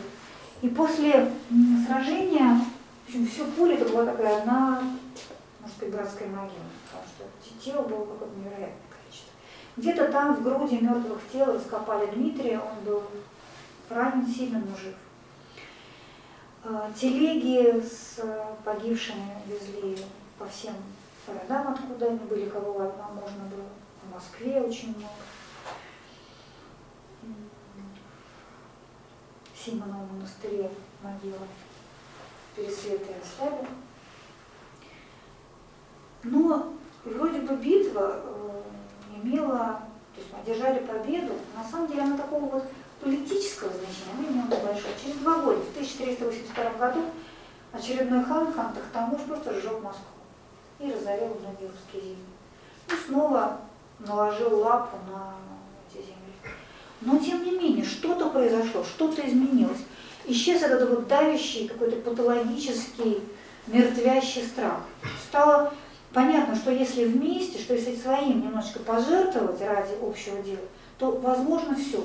Можно совершить невероятно. И удивительным, потрясающим символом этой эпохи стала вот эта икона Троица Андрея Рублева, А, Ветхозаветный сюжет всем известен, три, три ангела, которые явились Аврааму и Саре. Но тут дело даже не в этом. Вот они, видите, они все три все разные, в разной позе, разного цвета одежды. Но они вместе. И они образуют как бы некоторое такое единство, круг, даже вот их склоненные фигуры, они как будто бы вся эта композиция образует круг вокруг евхаристической чаши, чаши жертвенной. Вокруг этой общей жертвы они объединились. И это настолько э, удивительное творение, э, несущее какую-то потрясающую гармонию, красоту, свет, нежность. В эти кровавые времена создавать такое, надо было что-то такое, другое, более высокое, конечно, предощущать. Вот. Э, Андрей Рублев, кстати, вырос, был воспитан в, Троицком монастыре. Сам Сергей, скорее всего, не видел, но его школе относился. Вот еще одна его икона, знаменитая обе Третьяковской галереи. Если вы в Третьяковке будете, зайдите в зал икон, там эти удивительные совершенно произведения. Это был тот э, этап, который одухотворил, принес новый идеал э, новому государству. Расцвет произошел уже при Василии III и сыне его Иване III. Снова мы видим э, увеличение границ государства, Стояние на реке Угре, собственно, при нем, при Иване III произошло, и это было такое странное мероприятие. Вроде бы пошли очередные ордынцы, навстречу им пошли русские войска, ордынцы стали на одном берегу реки Угры, ну там это вот не очень далеко от Калуги. Наши стали на другом берегу реки Угры, они стояли так несколько месяцев, ни одни, ни другие не решались потому что эти уже были достаточно сильны, а эти уже довольно слабы. И в конце концов они просто разошлись, и есть такая картина, как Иван III раз- разрывает хамскую басню, это документ. Ну, такого, скорее всего, не было, Иван III был очень осмотрительный человек. Но, как бы то ни было, 1480 год считается годом окончания этого самого ига. А, Территория увеличивается, видите, насколько зелененькое то, что было, а желтенькое то, что присоединили. Колоссальные территории за счет в основном Псковско-Новгородских земель. Вот все, что идет на туда восток, это были новгородские земли. Но завоевание это было довольно страшно. В Новгороде и Пскове, если вы скажете Иван III, особенно Иван Грозный, до сих пор к вам будут очень недобры. Я однажды это испытала в Пскове, а я читала такую лекцию лет почти 20 назад, Новгороде. Я это все рассказываю, понимаешь, вот напряжение. Понимаешь, что я рассказываю такую москвоцентричную историю. А для них вот это вот расширение границ Московского княжества, это часть страшная, жуткая, часть их истории, когда вырезали просто часть населения, часть переселяли самых буйных, возражавших против этого захвата. Ну, в общем, это просто страшно. При Иване просто это вот реки красной от крови, это просто какое-то бесчеловечное что-то было. Ну, при Иване тоже ничего хорошего. Вот, покорение Новгорода. Но как бы то ни было, границы расширяются. Иван Третий женится на Софии Палеолог, византийской принцессы. Византия уже в те времена практически не существовало, но тем не менее, это был такой очень символический акт, который как бы передавал эстафету э, православной столицы вот, от э, Византии и Москве. Тогда возникает вот доктрина Москва Третий Рим, хотя изначально она была совершенно по другой. Не про то, что Москва очень крутая, а, а, э, инок Псковского и Елеазаровского монастыря Филофей писал э, великому князю, что раз Москва теперь вот такую роль играет, что она преемница, то она ответственна за то, чтобы поддерживать вот эти самые идеалы. И поэтому особые, особые требования предъявляются к Москве и к ее духовному, духовному величию. Но это, как всегда, немножко переосмыслили, и стала Москва Третий Рим.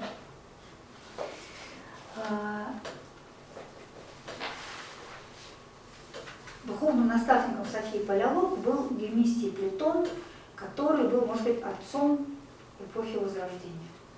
Вот такие удивительные переплетения. И, скорее всего, с ней приехали разные священники, разные мастера, разные книги.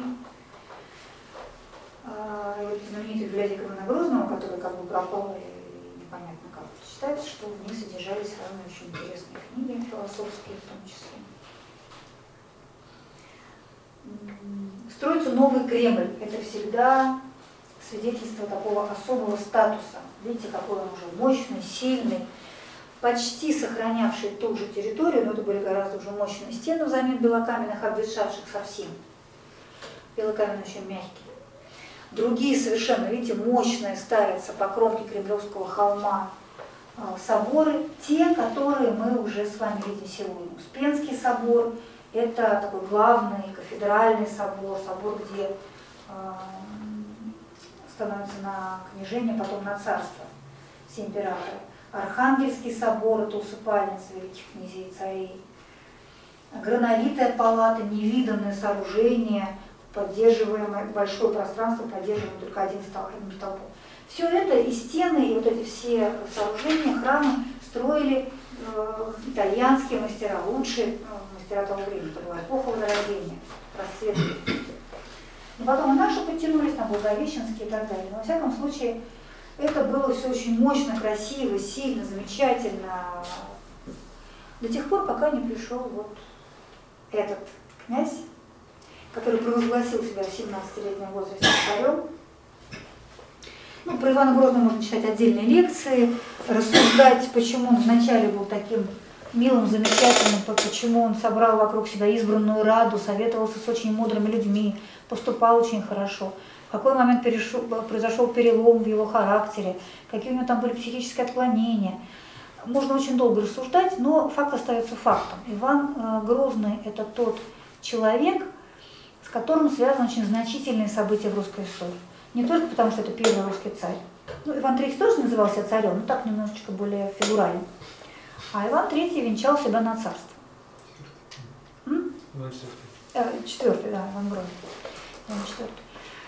М, Это раз. Потом он, собственно, покорил остатки Орды, Астраханское царство, Казанское ханство. Это, в общем, вот, собственно, эти земли. Царицын был наш, э, и другие города поволжские были в те времена основаны как линии укреплений, д- держащие эту границу. И, к сожалению, как тот человек, который попрал идеалы. Э, Идеалы милосердия, идеалы справедливости.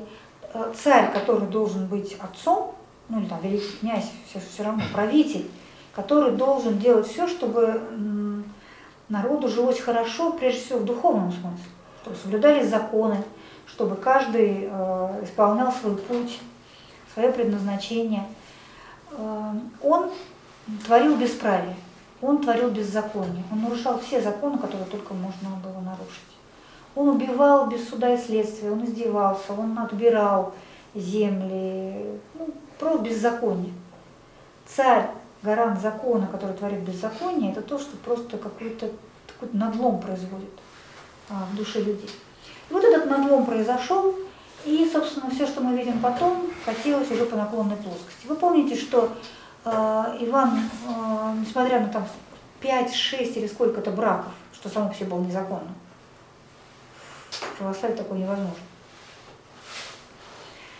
Несмотря на такое количество браков, у него в итоге остался только один наследник, Федор Иоаннович, который был слаб духом и телом, и умер довольно быстро, и страна осталась вообще без правителя. И вот это было, конечно, тоже потрясение. Что делать? Откуда брать? И появился первый, так сказать, выборный царь Борис Годунов. Личность тоже неоднозначная, но э, я бы его не обсуждала. Он, имел- он как раз заботился о стране, он был очень хорошим политиком, но какие там у него были морально-нравственные качества. Это вот церковь, которую Василий III, Василий III, да, а, Иван III, сын его, Василий III, сын его Иван IV. Василий III построил в честь э, рождения своего долгожданного наследника э, Ивана. Церковь Вознесения в Коломенском один из самых красивых храмов. А вот через овраг стоит вот такая вот церковь. Это еще церковь какие-нибудь итальянцы строили, да? Э, Просто на, го- на больше такие, на готические. Возможно, да. Не, не на православные. Церковь вот усекновения Главаря Предтечи строил уже сам Иван э, в честь своего возведения на царский престол, чаяния на царство. Чем такая немножко. Ну, вот эта знаменитая картина, так оно было, не так, мы не знаем. Но у него даже и без этого злодеяния, в общем,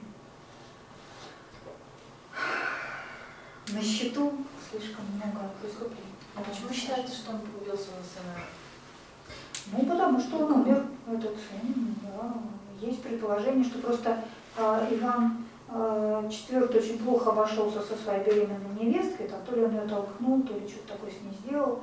А, сын кинулся ее защищать, и тот ли толкнул, то ударил посохом, действительно. Ну, вот.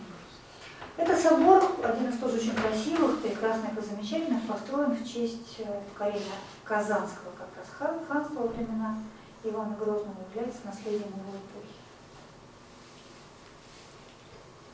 Борис Годунов, который тоже через некоторое время умер. э, И дальше вот, собственно, начинается эпоха, которая называется смутное время. Время смутное, безначальное, время самозванцев. А, Был один сын у Ивана Грозного, который в таком довольно молодом, юном возрасте в городе Угличе умер, погиб.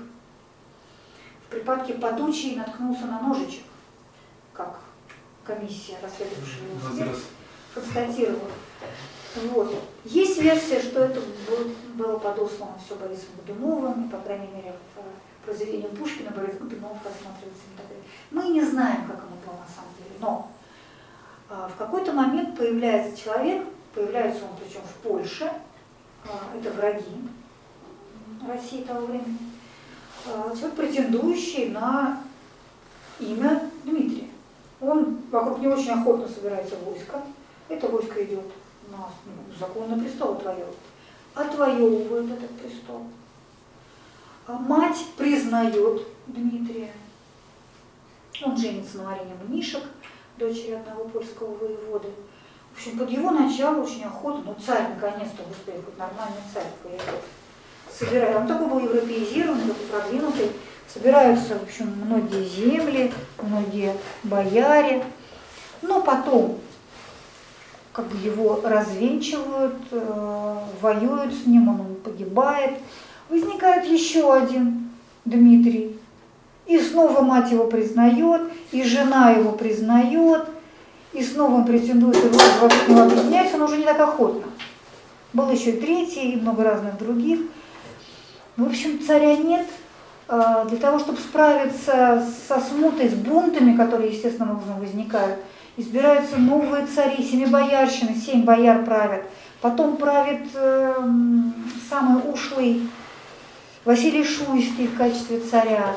А, Пытаются призвать польского царевича Владислава, ну хоть какой-то царь, хоть какой-то приличный царь, это вообще же непонятно что.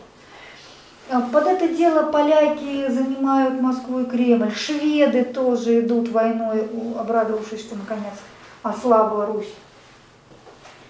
Страшное время безначалия, бунтов, растерянности, предательств, злодеяний, жадности, внешних врагов, внутренних врагов. В общем, страшное время, которое, можно сказать, подвело черту под э, этим витком а, русской истории. Странный праздник 4 ноября, который у нас с вами сегодня, это праздник как раз а, изгнания поляков из московского Кремля в 1612 году, когда уже не было царя, но уже просто народ просто собрался, ну, князь там Пожарский возглавил это ополчение. А, Многие обрадовались, что хоть какая-то вот идет сила толковая освобождать уже от иноземцев, занявших Кремль. И, в общем, это ополчение в итоге освободило Москву. И была выбрана новая, был выбран новый царь, Михаил Романов. Мальчишечка такой молоденький, довольно глупенький, но у которого был очень мощный и умный отец. Сам этот отец не мог стать царем, потому что предыдущие правители его, в общем, очень предусмотрительно постригли в монахи. Вот. Но, в общем, стоя за спиной сына, он правил некоторое время. И вот Михаил Романов, собственно, были Захарин и Юрьевы, но Романовы от одного Романа, который был их предком. Под этой фамилией они вошли в русскую историю, и 300 лет последующие правила уже та династия, которая выросла из этого корня. Насколько те Романовы дальнейшие были Романовыми, это отдельная тема, большой вопрос. Но, во всяком случае, так Романовы начинают.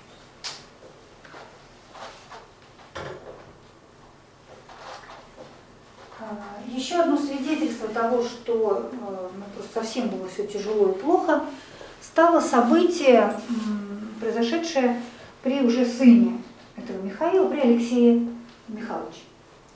Алексей Михайлович, как вы знаете, тишайший князь, был очень боголюбив, богобоязнен, любил много есть на богомолье, но при нем, очень таком мирном, очень хозяйственном, домовитом человеке, э, разразились довольно страшные бунты и крестьянские войны, как их в учебниках истории называют. И еще одно событие произошло, которое просто страну поделило пополам. При патриархе Никоне, которого Алексей очень приблизил, и который почувствовал себя практически круче царя, священство выше царства, то есть э, правитель духовный выше правителя светского. В общем, при патриархе Николе, Никоне затеяли вроде бы благое дело, как часто бывает, вроде хотел-то как лучше. Решили э, обветшавшие книги, церковные обряды, со множеством ошибок, которые вот за время существования христианства на Руси, там столько было описок, опечаток, неграмотных переписчиков, просто черти что. Иногда э, попы были настолько безграмотны, что они просто бубнили заученные со слуха какие-то вот сочетания звуков, не понимая во время богослужения. Вообще не понимали этого смысла. Естественно, что этого не понимала община. И вот решили книги выправить, э, каноны все церковные, строительство, обрядов, все поправить. Э, А поправлять пришлось довольно много. И поэтому э, опять народ оказался перед выбором. Точно так же, как во времена введения христианства. Либо верить и молиться так, как отцы и деды верили и молились, либо пойти за патриархом и царем, который вообще что-то другое вводит. Ну, вроде бы внешние были чисто поправки, там не, э, вместо троеперстия, вместо двоеперстия троеперстия, вместо там, троекратного аллилуйя троекратное, обходить э, крестным ходом не по солнцу против солнца. Ну, такие вроде внешние вещи, но книги заменялись все, строить нельзя было, например, шатровые храмы, как мы сейчас видели в Вознесении в таких уже нельзя было строить, ну и прочее, прочее, прочее. А, Самое грустное для вот тех, кто возмущался, в том, что выправляли это не по изначальному образцу, по которому брали тогда христианство, а по современному византийскому. А это середина 15 э, ш- э, 17 века. Это время, когда Византия уже пала под турками. То есть Византия настолько погрязла во грехе, считалось тогда, что она вот позволила себе вот под натиском неверных пасть. То есть она себя полностью дискредитировала. И мы равняться будем вот на это, на вот это вот ошибочное, потому что вот они оказались слабы, и Бог их не спас. В общем, страна разделилась на тех, кто принял вот эти реформы, и на так называемых староверов, старообрядцев, которые ушли в леса, и последующие века были периодически были запрещаемы, изгоняемы в времена. Вообще там какие-то жуткие вещи творились. На них шли войска, самосожжение они устраивали.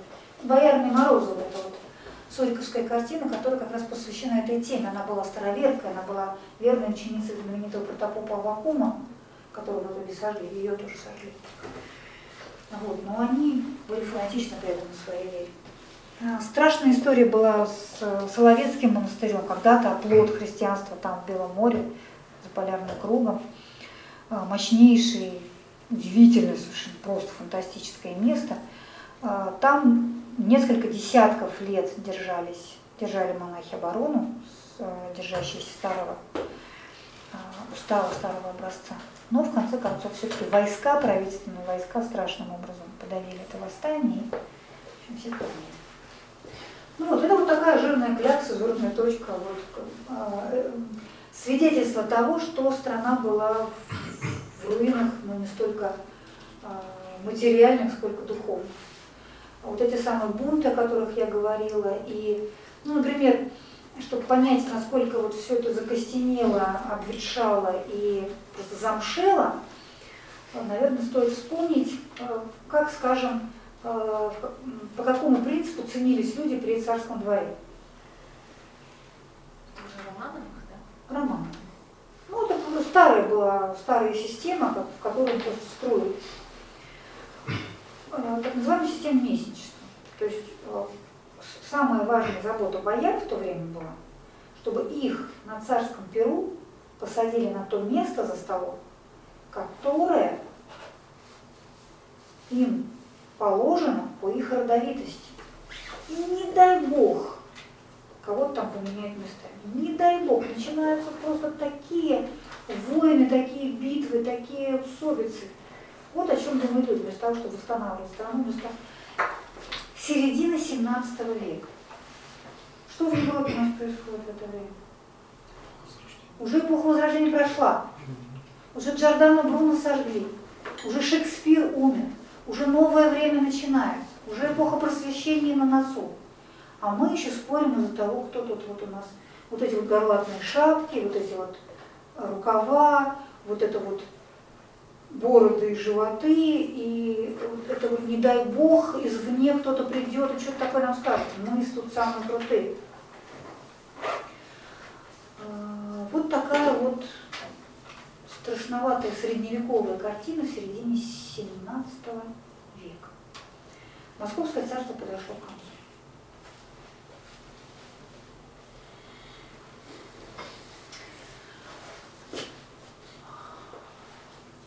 Кто же у нас здесь был представителем новой эпохи? Кто уже начинал жить э, другими идеалами, не теми, которые были, а может быть и теми, ну хотя бы идеалами. Когда вокруг все рушится, и когда проще всего поддаться общему животному настрою и скатиться вот этого животного состояния. Э, Эта эпоха не дает нам какого-то одного яркого персонажа, как Александр Невский, зато она дает нам сразу такие россыпи разного рода просветителей. Э, Мы с вами в следующем, на следующем витке после перерыва увидим, уже мы придем к нашей эпохе, мы увидим Петра и его реформы, но ни одна из петровских реформ не была изобретением Петра I. Все эти реформы начинались на протяжении 17 века. Даже Алексей Михайлович, такой вот домовитый-домовитый, он позволял себе в домашнем кругу то, чего не позволяли вообще никому. Э, Театр в те времена считался бесовским действием. А у Алексея Михайловича был свой театр в Кремле. Даже есть домик сохранился, где он был. Э, Нельзя было, можно было ходить только в своем вот этом таком вот древнерусском платье. А, скажем, при э, ближайшем таком друге и соратнике э, Морозове, вот он позволял себе даже вот европейские наряды, у себя дома ходил, и его тоже домашние тоже ходили в европейском платье.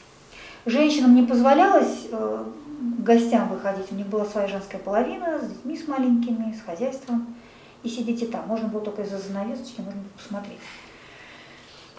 А у того же Морозова, собственно, за столом сидели э, женщины тоже. И так Алексей Михайлович познакомился со своей второй женой, которая стала матерью Петра I. Первые такие библиотеки светские, полусветские. Первые иноземцы, которые не просто бывали точечно, а уже селились целыми слободами, вот немецкая слобода, где жили немцы, это значит иноземцы, потому что они не мы, не говорят по-нашему, это не значит, они германцы были. Немецкая слобода была к моменту рождения Петра I, не он завез иностранцев в Россию. А еще раньше это происходило. Еще даже до смутного времени, во времена Борецкого Годунова, даже чуть-чуть при Иване все движение началось. Было такое удивительное совершенно место, Крутицкое подворье, оно и сейчас есть. А, уголок такого средневековья в современной Москве, метро Пролетарская, если вы будете, обязательно посетите. А, Подворье, кстати, епископа Сарского и Подонского. Сарского и Подонского. Ничего не напоминает? По Дону и Сарская Царица. царица, царица. Это э, епископ, собственно, вот этих вот мест. Когда э, было еще ордынское иго, то все-таки для того, чтобы там, пленники, те, кто приезжают, могли э, поддерживать свою религиозную жизнь, были в общем, церкви. И э, представитель их был в Москве, и это называлось, в общем, подворье. Вот этого вот э, этой области. В середине 17 века там был создан поистине философский рай, философский сад. Один э, настоятель этого монастыря, один епископ, э, приказал там разбить сад с фонтанами, беседками, с дорожками для прогулок. И там проводились разные очень интересные, э, собирались книги, шли философские исследования, обсуждения, разные встречи. То есть такая вот активная духовная философская жизнь велась вот в этом замшелом, замшелом м, сем- 17 веке. Потом из этого уже выросли разные интересные ростки, типа Славяно-Греко-Латинской академии, а, других учебных заведений. Собственно, Петровская эпоха уже все это вывела на свет, расширила и укрепила. Но вот даже вот в эти удивительные времена были, кто-то, один из правителей создавал там первый а, корабль, орел, кто-то там еще что-то. Потихонечку, потихонечку какие-то ростки пробивались. То есть э, они не просто принимали те условия, те обстоятельства, которые их окружали, а они улавливали потребности нового времени, новой эпохи, потихонечку начинали этим. Вот. Что это вот 17 век для меня такой один из самых загадочных, интересных периодов истории, потому что ты вот видишь, как люди не поддаются обстановке, ситуации, не плывут по течению, а а, делают то, что считают нужным важным для страны, а не для себя лично. Ну вот, так у нас закончилась московская а, эпоха, московское царство, и начала, начался тот виток истории, которому мы с вами тоже принадлежим. Давайте сделаем перерывчик, немножко подышать, я уже, нам останется уже меньше гораздо времени. Мне важно было вам это чуть подробнее объяснить, чтобы мы с вами некоторые вещи нашего времени, нашего этапа увиделись. Перерывчик, 10 минут. Мы сейчас с вами переходим к нашей эпохе. А, а, говорить о ней крайне сложно. А тот же Лев Лев Гумилев, он, например, вообще не брался оценивать последние 200 лет, потому что существует так называемая аберрация близости, искажение а, близкого от ма- от малого расстояния. Но мы все-таки рискнем. А, Если мы будем двигаться вот теми же темпами, теми же ритмами, что совершенно не обязательно, возможно, возможно история ускоряется или наоборот удлиняется, но если мы будем двигаться теми же самыми ритмами, то мы с вами увидим эпоху вот в начале так сказать, создания гнезда, э, создания, то есть необходимо, извините, нулевой этап нашего с вами витка истории, он понятен. 17 век, страна расколота, раздроблена, э, отстала, уже кончилась эпоха Возрождения, наступает эпоха Просвещения, а мы еще в глубоком, махровом, замшелом средневековье. Вот. И есть какие-то вот ростки каких-то таких других э, представлений, открытости миру, рассу- размышлений, поиска и так далее. И приходит вот такая потрясающая фигура, как э, Петр Первый. Тоже очень противоречивая, тоже очень много о нем разного говорят. С одной стороны, он вроде бы э, создал э, нынешнюю Российскую империю как э, более, гораздо более современное государство. С другой стороны, методы, которые которыми он действовал, они совершенно такие средневековые. Но он в чем вырос, собственно, так и чему, что видел вокруг, то и мог делать. Но чего у него не отнять, так это способности мечтать, это способности учиться. Это потрясающее для той России необходимое свойство было. У него такой, медаль такая была, э, герб, можно сказать, девиз такой, я ученик и учащих меня требую. Еще требую себе учителей, меня учащих, он просто хотел учиться. Он учился всему, везде и всегда. Он создал новую столицу Петербург, потому что перекраивать московские нравы, он понял, что это безнадежно совершенно. Почему там, почему Петербург, э, можно много рассуждать, я думаю, что он немалую роль в этом играет. То, что это был выход в Европу, морской путь в Европу. Но потом он и э, Южное моря тоже обрел после первого бесславного Азовского похода. А, И он, в общем, перетряхнул всю Россию, он обрезал рукава, одел в, ну, не крестьянство, он одел высшее сословие европейское платье, он побрил бороды, рассадники, вообще всяких там насекомых и прочего, он заставил учиться, он посылал за границу учиться всем ремеслам, он э, изобрел табель о рангах. Что такое табель о рангах? Это такой карьерная лестница для любого человека. Ты мог из никого стать кем угодно, если ты будешь хорошо трудиться на статской службе или на военной службе, или там на чиновничьей службе. И а, вот эта система местничества, она просто рухнула, исчезла. Вместо боярства расцвело дворянство, служилые, те, кто за свою службу не по э, предкам, не по родовитости имели какие-то заслуги, территории, богатства, а потому что они просто хорошо служат государству. Это было просто, это просто был взрыв. Такое количество талантливых людей вышло на поверхность. Такое количество способных начало занимать свои места и продвигаться. Конечно, страна не освободилась от коррупции, но тем не менее многое из того, чего стране не хватало, в ней появилось. И вот те реформы, которые были начаты, намечены точечно в 17 веке, здесь вот они просто расцвели. И табель о рангах, вот это вот иерархичной службе, и а, флот и армия появились толковые, и разного рода появились министерства вместо прежних приказов. И даже а, церковь была преобразована в министерство, можно сказать, Синод.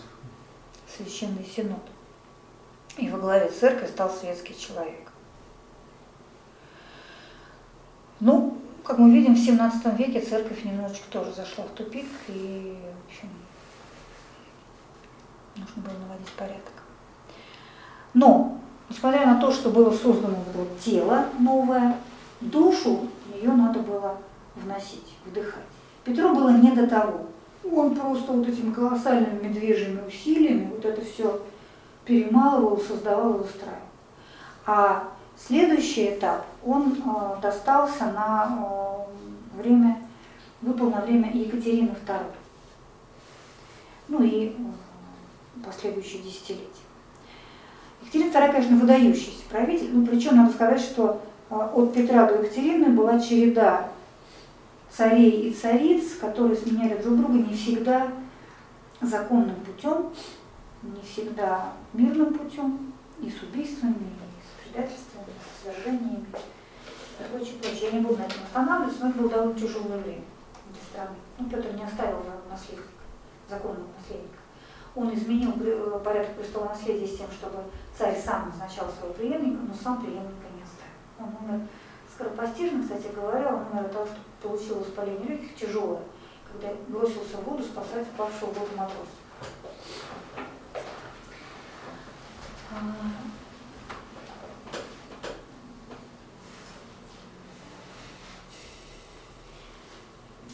Екатерина была, конечно, такая очень интересная личность.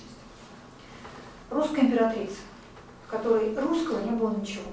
Она была немка чистокровная. Она так хотела стать русской, она так учила русский язык, она так э, изучала все религиозные обряды, она сама же была то ли католичка, то ли протестантка, даже не знаю. А, так изучала русскую литературу, русскую культуру. А первый год своего правления она переписывалась с Вольтером и другими французскими просветителями.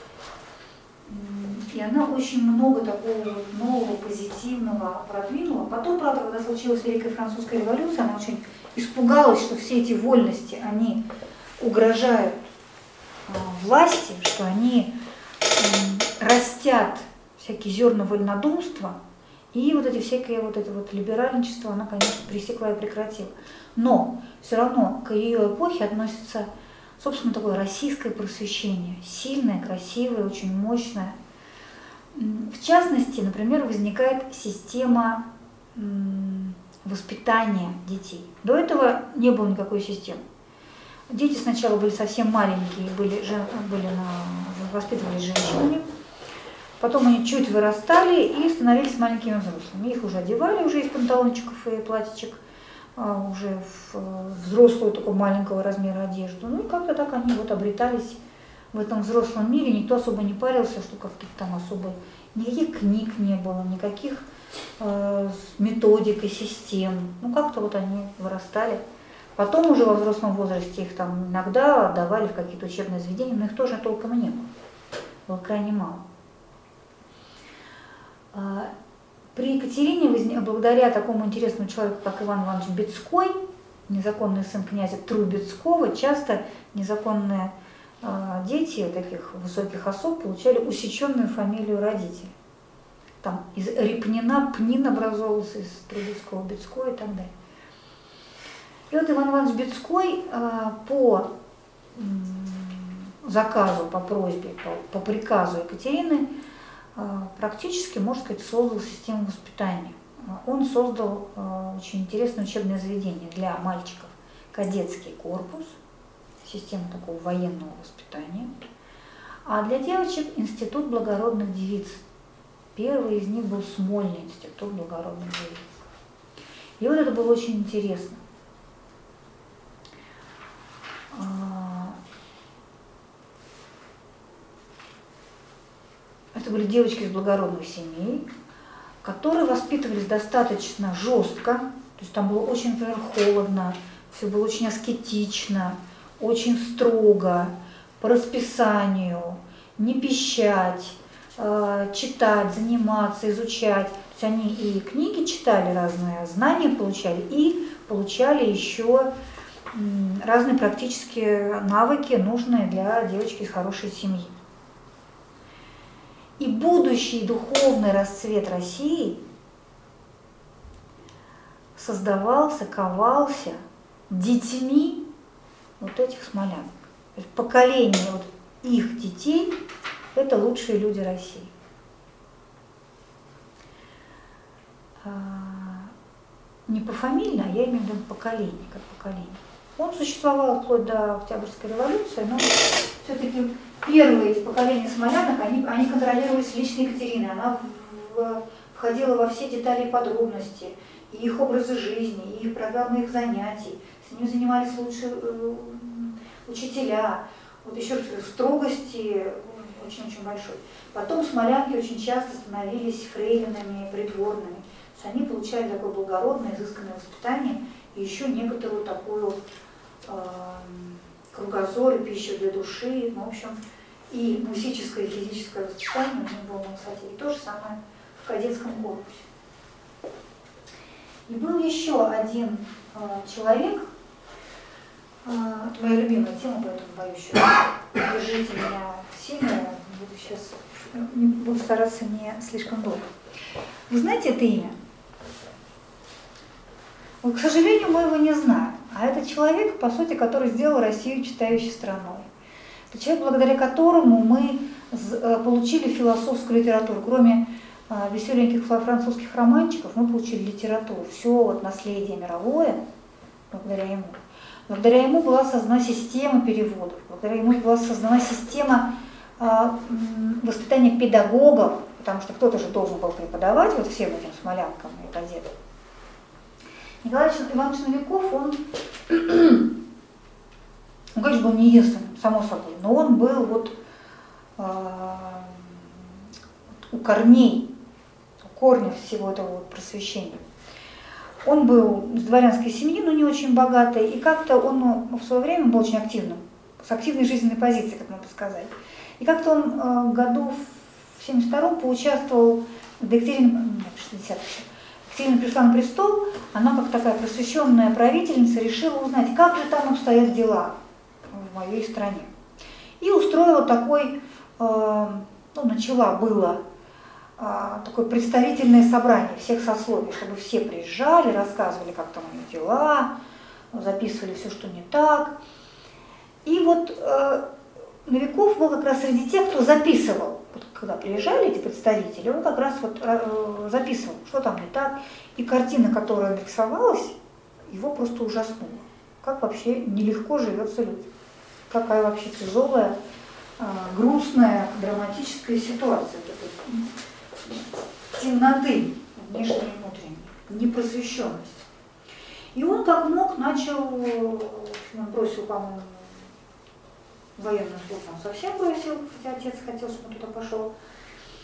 И он начал, сначала начал сдавать один сатирический журнал. Он думал, что он сейчас вот как бы нарисует картину, люди ужаснутся, себя увидят. Потом ту же ошибку совершил Гоголь, ну вот началось с Мелякова. Ну, народ очень радовался всем этим сатирам, но совершенно меняться не собирался. Тут Екатерина тоже решила выпускать журнальчики и воспринимала его как такого ну, конкурента, как бы она же должна всех наставлять, а он тут претендует на что-то. В общем, он еще, запретили журнал, он еще другой начал. В общем, несколько журналов он пытался а, издавать. В итоге это все Екатерина или с ее инициативой прекратилось. В 1775 году он Незадолго до этого он вступает в масонскую ложу. А масонская ложа в те времена было очень модное явление. Ну, то есть всякий нормальный дворянин должен был быть масон. Это был такой своего рода клуб, признак такой некой элитарности. Там были связи, там можно было как через братьев масонов куда-нибудь там устроиться. Но Новиков был не таков. Его интересовало совершенно не вот это вот внешнее и опошленная сторона масонства, его интересовало истинное масонство. Принцип масонства – это выковывание, э, это обрабатывание грубого камня вот, персоны, как мы бы сказали, да, вот этой грубой человеческой натуры, и его, его шлифовка и создание внутреннего храма. Совершенствование человека и совершенствование мира. Просвещение, э, благотворительность, в общем, на благо мира э, за счет того, что я сам себя улучшаю, работаю со своими недостатками и приношу пользу миру. Очень благие намерения. Там был сильный ритуал, сильная такая взглядовая сторона. Было очень много лож европейских, которые переместились в Россию. И это была в определенном смысле такая рычаги влияния Европы на Россию. А, как бы то ни было, к тому моменту, еще раз это было очень распространено, но а, Новиков был очень принципиальный человек, очень идейный человек. И он а, на самом деле вот эти вот масонские ступени, это тоже была такая своя, свой путь внутренний, а, ступени все эти открывались только ну, последовательно, то есть я какую-то осваивал, мне открывал следующий. А он ради того, чтобы избежать, заманивая, ну, сказать, какую-то секту, да, какую-то что-то неблаговидное, он попросил ему открыть уже вот таинство высоких ступеней. Ему открыли. Не знаю как, почему, видимо, такой человек. И он понял, что все хорошо, и вступил. Более того, э, за некоторое время он достиг очень высокого уровня, так называемого розенкрейцерского. Там розенкрейцер вообще изначально исторически это такие два разных э, тайных общества. Но вот в том масонстве розенкрейцеры были высшей ступени. Э, более того, он входил в такой очень узкий круг такого ядра этих розенкрейцеров. Туда же входили Баженов, Лопухин, еще многие известные люди того времени, Тургенев не Ивана, а, Гамалея Степан такой просто наш святой при жизни человек, какой-то невероятный совершенно. И вот эти люди, а, в том числе, или прежде всего Новиков не знаю, но, по крайней мере, он очень много сделал. Ну, например, они взяли в аренду на 10 лет типографию Московского университета. Он переехал в Москву а, на 10 лет. За эти 10 лет типография такая, в которой что-то издавалось прям тоненькой струечкой или пунктирчиком. за 10 лет они издали 900 наименований книг. Я издаю книги уже 20 с лишним лет. Вот 900 книг за 10 лет – это очень много. В те времена, когда это вообще было новое дело. Откуда брались эти книги? Своих писателей еще толком не было. Переводились. А как переводить, если переводчиков тоже не было? Учились языкам, или он брал талантливых людей. Давал, например, перевод одной и той же книги разным людям. Всем оплачивал, но брал лучший, издавал лучше. То есть он поощрял, развивал эту работу и э, повышал качество постоянно этой работы, потому что всем хотелось как можно лучше. И вот так он создал переводческую семинарию, то есть университет, школу для переводчиков. И таким образом он познакомил Россию с Платоном, он э, с Аристотелем, со многими другими, с Платином, со многими другими философами, писателями того времени. А, Причем, более того, он э, был достаточно практичен, и, скажем, его лавка э, на Кузнецком мосту были очень много таких вот лавок с нарядами, с одеждой, и в том числе была книжная лавочка его. И прогуливающийся народ заходил купить какой-нибудь французский романчик. Он говорил, вот вам французский романчик, а вот хотите еще бесплатно вот эту вот книжечку. Просто вот он так довес отдавал. Человек читал, если ему это было как-то м-м, заинтересовался, на следующий раз покупал. Если нет, ну нет. Вот. Он создал педагогическую семинарию.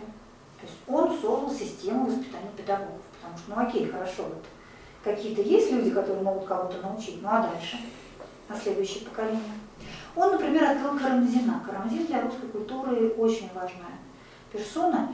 И где-то там в каком-то Симбирске, в какой-то там глуши он обнаружил этого молодого человека, привез его в Москву, поил, кормил, обучал, давал ему работу. Карамзин, по сути, создал детскую литературу в стране. Не было литературы для детей.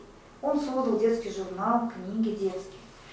А когда Екатерина начала громить новиковую компанию, Карамзина просто они услали в Европу, как бы в путешествие, там в обучение. Но, похоже, они хотели просто его вывести из-под удара и приняли его на себя.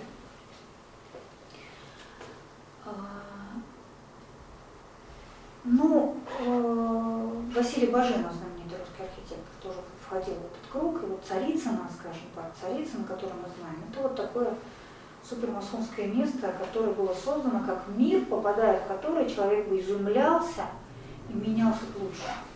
Как в Петербурге вот эти после московских узеньких улочек, эти широкие петербургские проспекты, они человека как будто вот внутренне разворачивали и возвышали, точно так же этот мир, который создавал Баженов, должен был рождать в человеке совершенно другие какие-то идеалистические представления, и направлять его, наставлять его, учить его, вести.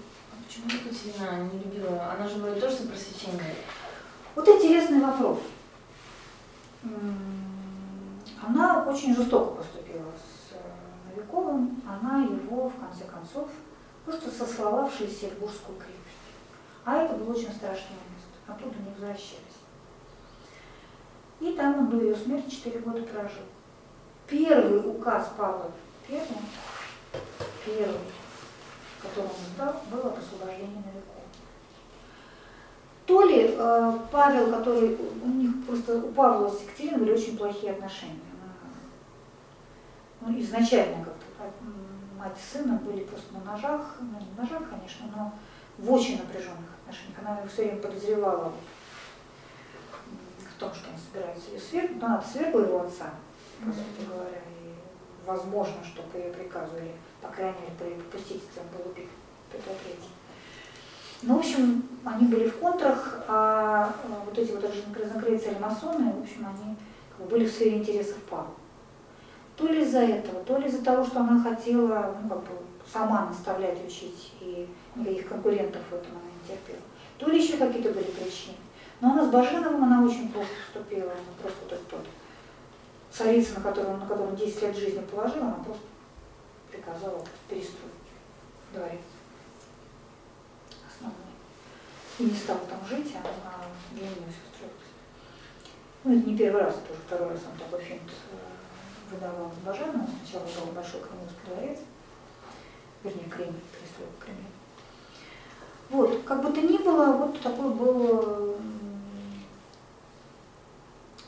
человек, который, ну, он какую-то колоссальную сыграл роль. Я, у меня такой есть спорт, когда что-то читаю про те времена и более поздние, я тщательно выискиваю всякие ссылки и связи с Новиковым. И я их обнаруживаю. Ну, например, а, лицей, Пушкинский лицей, это очень, это лучшее учебное заведение того времени. Оно было очень странное, но создавали его с идеей, создавали его для воспитания духовной элиты России. Там должны были учиться царские дети, но потом все-таки бабушка решила не отдавать там, с другими дворянами, не по-императорски. Но тем не менее, учебное заведение было создано. И там действительно учились, э, учили лучшие люди. И а, первый директор Царскосельского лицея был сыном друга Новикова, который с ним очень много общался. Ну и так далее, другие связи, сейчас я вас не буду грузить. В общем, вот эти вот следы, ниточки от Новикова, они очень много куда ведут. Это такой очень значимый человек, который остался в тени нашей культуры, нашей истории. Я не упускаю момент, чтобы вот о нем рассказать. А, И вот благодаря всем этим усилиям, и Екатерины самой, и Бецкова, и Новикова, и Баженова, и очень многих, это было время, когда появлялось первое русское искусство, русское. Первые поэты, первые скульпторы, первые архитекторы, первые музыканты, первые живописцы. И, а, а искусство это всегда такое осмысление реальности. Это всегда такой вот э, передовой отряд, который дает совершенно другое видение мира и создает другую картину мира. А, В XVII веке не было искусства. Было церковное, религиозное искусство. Не было портретов, были парсуны, такой полу, полуиконы. И вот только начиная с времен Петра Первого появляется такое первое довольно примитивное еще русское искусство, но он о нем мечтает. Меня поражает один факт. Петр, когда из своего великого посольства из Европы на корабле плыл в Россию, возвращался, он с собой вез несколько глыб карарского мрамора. Зачем? Для будущей Академии художеств. Еще даже никаких даже художников не было. Какая там Академия художеств? Что вы думаете? Потом, появилась Академия художеств, из этого мрамора были изваяны искусства. Для меня это очень символический акт Петра, который мечтал очень глубоко и сильно. А осуществлялось это уже все как раз вот, в ту эпоху конца э, 17 века. И что же было вот этим вот духовным э, следствием, признаком этого духовного расцвета, это так называемая Пушкинская эпоха, золотой век русской культуры. Это Царицына та самая. Эти смолянки и, собственно, наши художники тоже.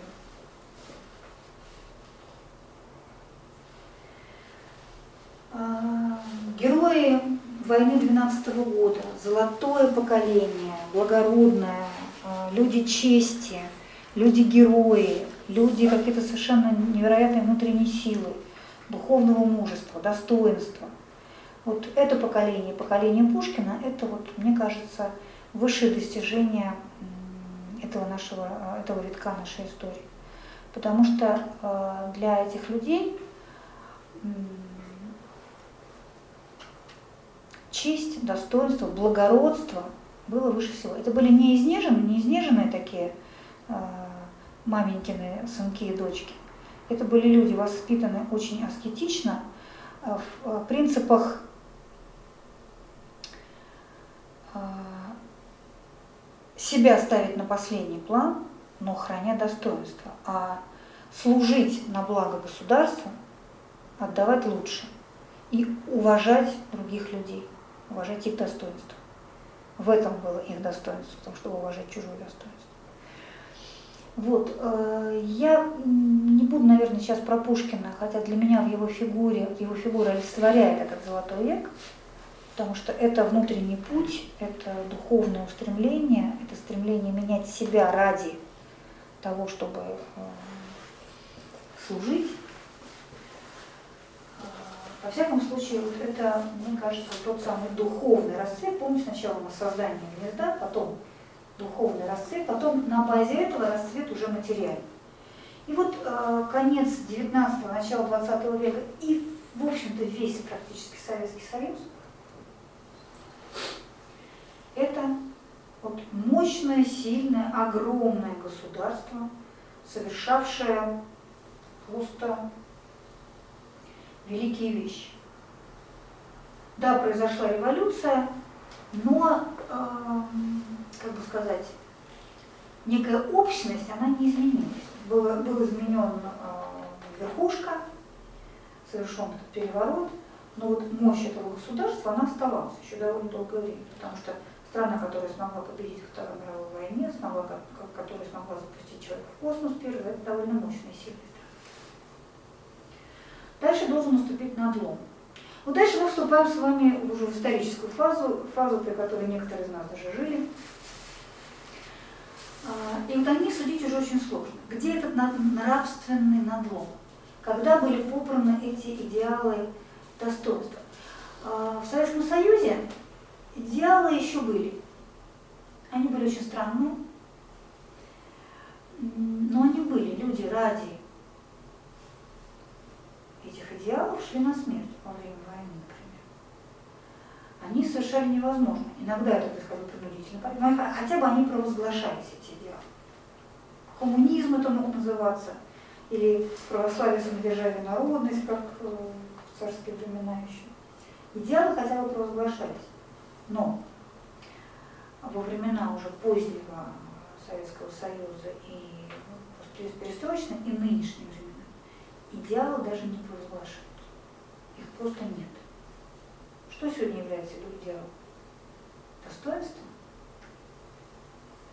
братство, служение, посвящение. Где эти идеалы? Просто нет. Деньги, успех. А, вот, поэтому в какую эпоху мы с вами сейчас живем, что это за этап, что это за а, момент – а, очевидно, что где-то здесь, и это еще не, не дно, и это еще не конец. Анекдот про пессимистов и оптимистов. Пессимист говорит, хуже уже не будет. Оптимист говорит, будет, будет, будет. Вот я сейчас оптимист. Сейчас плохо, ну, тяжело, по разным причинам. И мне кажется, только очень... Ну, а, очень сложно сейчас говорить о том, что сейчас хорошо. Нет, дороги ремонтируют в Волгограде. Само себе это прекрасно. Что-то улучшается. Не то, что там все плохо. Вот эта вот жизнь без идеалов, она добром не заканчивается. Когда нет духовного, общего духовного стержня, духовной опоры, когда не, не, нет ради чего жить и нет ради чего умирать в случае чего, очень сложно жить. И поэтому, возможно, скорее всего, я не буду сейчас пророчествовать, потому что никто не гарантирует, что тут, тут что мы нарисовали, это правда. Просто проводим исторические параллели, исторические аналогии. Возможно, что вот та форма государственная, в которой мы сейчас живем, она не вечная, и какой-то, э, через какое-то время она претерпит какие-то изменения. Будет ли что-то потом? А это уже зависит от нас. Потому что, видите, на всех витках находился кто-то, кто поднимал знамя. Находился кто-то, кто во время без идеалов жил идеалом. Как он их называл, формулировал ли он их, неважно. Идеалы формулируются на вот этом этапе духовного расцвета, они прям проговариваются. А в это время еще никто их не... Просто люди так живут. Если будет достаточное количество людей, которые будут жить не только ради собственного выживания, если будет достаточное количество людей, которые будут думать об общем благе, не разглагольствовать об общем благе, а жить ради общего блага, это немножко другие вещи. Иногда поступая собственным комфортом, иногда поступая э, не благом государства. Государство – это структура, это такая машина, которая должна делать так, чтобы людям было хорошо не только материально. чтобы каждый человек исполнял свое предназначение наилучшим образом. Поэтому э, усилия не на благо государства, а на общее благо. На благо того, чтобы было хорошо и правильно, чтобы люди жили в соответствии с законами универсальными, а не а, с чьими-то конкретными интересами частными. В общем, если найдутся какие-то сумасшедшие, которые будут жить этим, то что-то будет потом. А если нет, время сейчас такое сложное, да, Россия же не единственная страна в мире. Вот, так что мы живем в очень интересное время, если говорить о том, что нам делать, это да, три вопроса. Что делать, кто, кто виноват, что делать и где деньги взять. Про деньги не знаю, кто виноват, вы видите, никто не виноват. Ну, вернее, кто-то виноват, но что только об этом говорить. А вот что делать, я бы сказала, делать. Потому что сидеть и ждать, пока наступят благополучные времена, можно долго, можем не дождаться. Но э, если каждый человек, это в Гоголе как-то хорошо говорится, если каждая единица исполнит э, свою долю, свою обязанность, то есть если мы не будем материальной скотиной, как выражается Гоголь, а поймет, что он высокий гражданин высокого небесного гражданства, и будет просто хорошо исполнять свой долг, то, что он считает долгом. Просто хорошо работать, например, хорошо э, воспитывать детей, хорошо общаться с другими людьми, э, искать не только какую-то материальную выгоду для себя, но думать о пользе других. Может быть, этого будет достаточно для того, чтобы э, родилось родился какой-то новый виток. Но каким он будет сегодня, никто не знает. Есть разные предсказания, и они говорят о том, что вот в чем от, от совсем таких сугубо политических до астрологических, каких-то там еще эзотерических, они говорят о том, что вот это в 20-25 годах грядут какие-то вот такие у нас катаклизмы, что-то будет меняться. Никто ничего не обещает, но говорят, что что-то будет меняться. И для того, чтобы в сложные времена не потеряться, надо держаться за что-то такое более основательное, чем материальный достаток. А, я вам очень желаю того, чтобы у вас было за что держаться. У меня есть. Я очень желаю, чтобы у вас тоже было. А, эпоха перемен, в которой нам выпало жить, мне кажется, это не наказание, а это большой такой кредит доверия от судьбы. Она верит, что мы это все переживем и что-то хорошее сможем создать. Вот, не знаю, обрадовал я вас или нет. Возможно, вы ожидали, что я вам тут нарисую какое-нибудь уже светлое будущее, что мы живем где-нибудь на пике. Но я боюсь, что мы не настолько наивны, вернее, надеюсь. Ну, да. Вот. А, Поэтому тут, мне кажется, какие-то там имена, фамилии, какие-то конкретные исторические события. Ну, мы в них живем, понятное дело, что это все вокруг нас, но если мы будем стараться увидеть в том, что происходит смысл, какой-то видеть смысл, мне кажется, это лучше для нас и для а, окружающих, кому мы можем помочь, кого мы можем поддержать.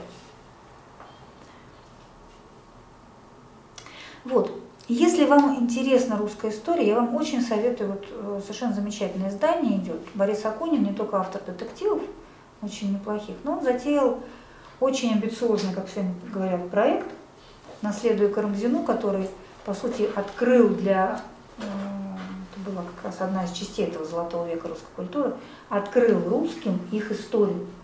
Потому что до этого к ней относились с большим пренебрежением. Но все-таки много исторических э, разработок с тех времен появилось, и карамзинская история, она такая очень красивая, сказочно мифологическая, э, и нужна прям такая история, которую было бы интересно читать. Если вы попробуете читать историю Сергея Соловьева, вы очень быстро загрустите.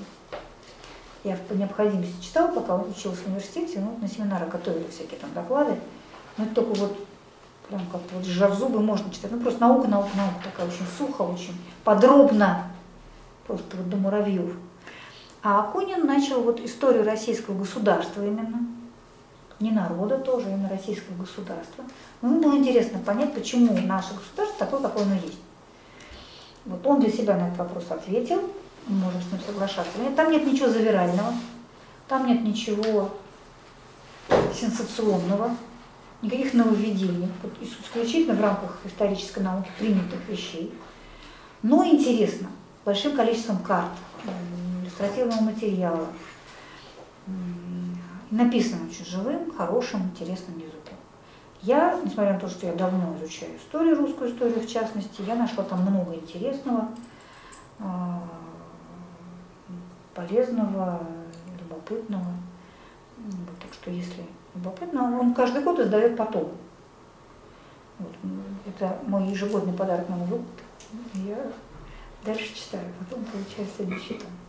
Вот, но правда, пока вот я еще уже вышел про Петра Первого тома, я еще 17 век только-только дочитала. Опаздываю. Вот, так что если вот вас интересует история, ну, просто меня часто спрашивают, а что почитать? Ну, вот читайте Акунина. Прекрасная совершенно книга, прям собирайте коллекцию. У него еще параллельно идет серия э, таких же томов с документами эпохи, с источниками, что очень важно. И такая же серия еще с, худо- с его художественными произведениями или других авторов, посвященных соответствующей эпохе. Вот такой масштабный проект. Ну вот, по крайней мере, история есть. Вот, А, 2006 год отметили Это просто я писала статью это из, просто из журнала в 2006 году. Я просто тему читаю дв- 20 лет уже, и, в общем, даже за эти 20 лет произошли очень большие изменения. И, в общем, мы все ближе и ближе Туда, да. семимильными шагами движемся. Да. Да, к концу лекции такой родилась образ, думаю, что такое не повезло нам. Ну, Я, не я наоборот думаю, Но в повезло, конце- захватили А в от, конце э, со- сказали, от Советского Союза, да, все-таки захватили наш возраст. И вот Вы знаете, Вот, я да. все-таки привыкла, будучи давно в философской Мгм. школе, рассуждать не от вопроса «за что мне это?», э, да, не а в вопросе «зачем?». Зачем? Для да, чего? Что я зачем? такого вот должна сделать, чтобы было лучше? Какой смысл А вот, да, вот даже вот и люди сейчас очень часто ты не переживай ты. Ну и все. Вот, многие сейчас так произносят, ты не переживай. Вроде бы как не демонстрируешь свое переживание, да? Или это такое расхожее стало, да? Вот, вот за Сергия Родонежского, да, вот когда мы слушали, когда действительно человек, вот вы тогда сказали, вот если бы мы пошли бы тем путем, да, и читала его житие, вот как вот все интересно очень. И вот сейчас, да, когда вот, вот мы вот пошли вот этот распад, ты не переживай, ты не переживай. Правильно. А, Вот правильно вы сказали, если бы мы бы вот хоть на чуточку бы, да, вот не переживали, а задумывались. Вот, вот, вот на Не, переживать капельку, это да. эмоции. Мы иногда Да, собственными да. эмоциями а, оправдываем, скажем, собственное бездействие Да, да, фактически. да. Но я даже не про эмоции, я говорю, я не про эмоции сейчас.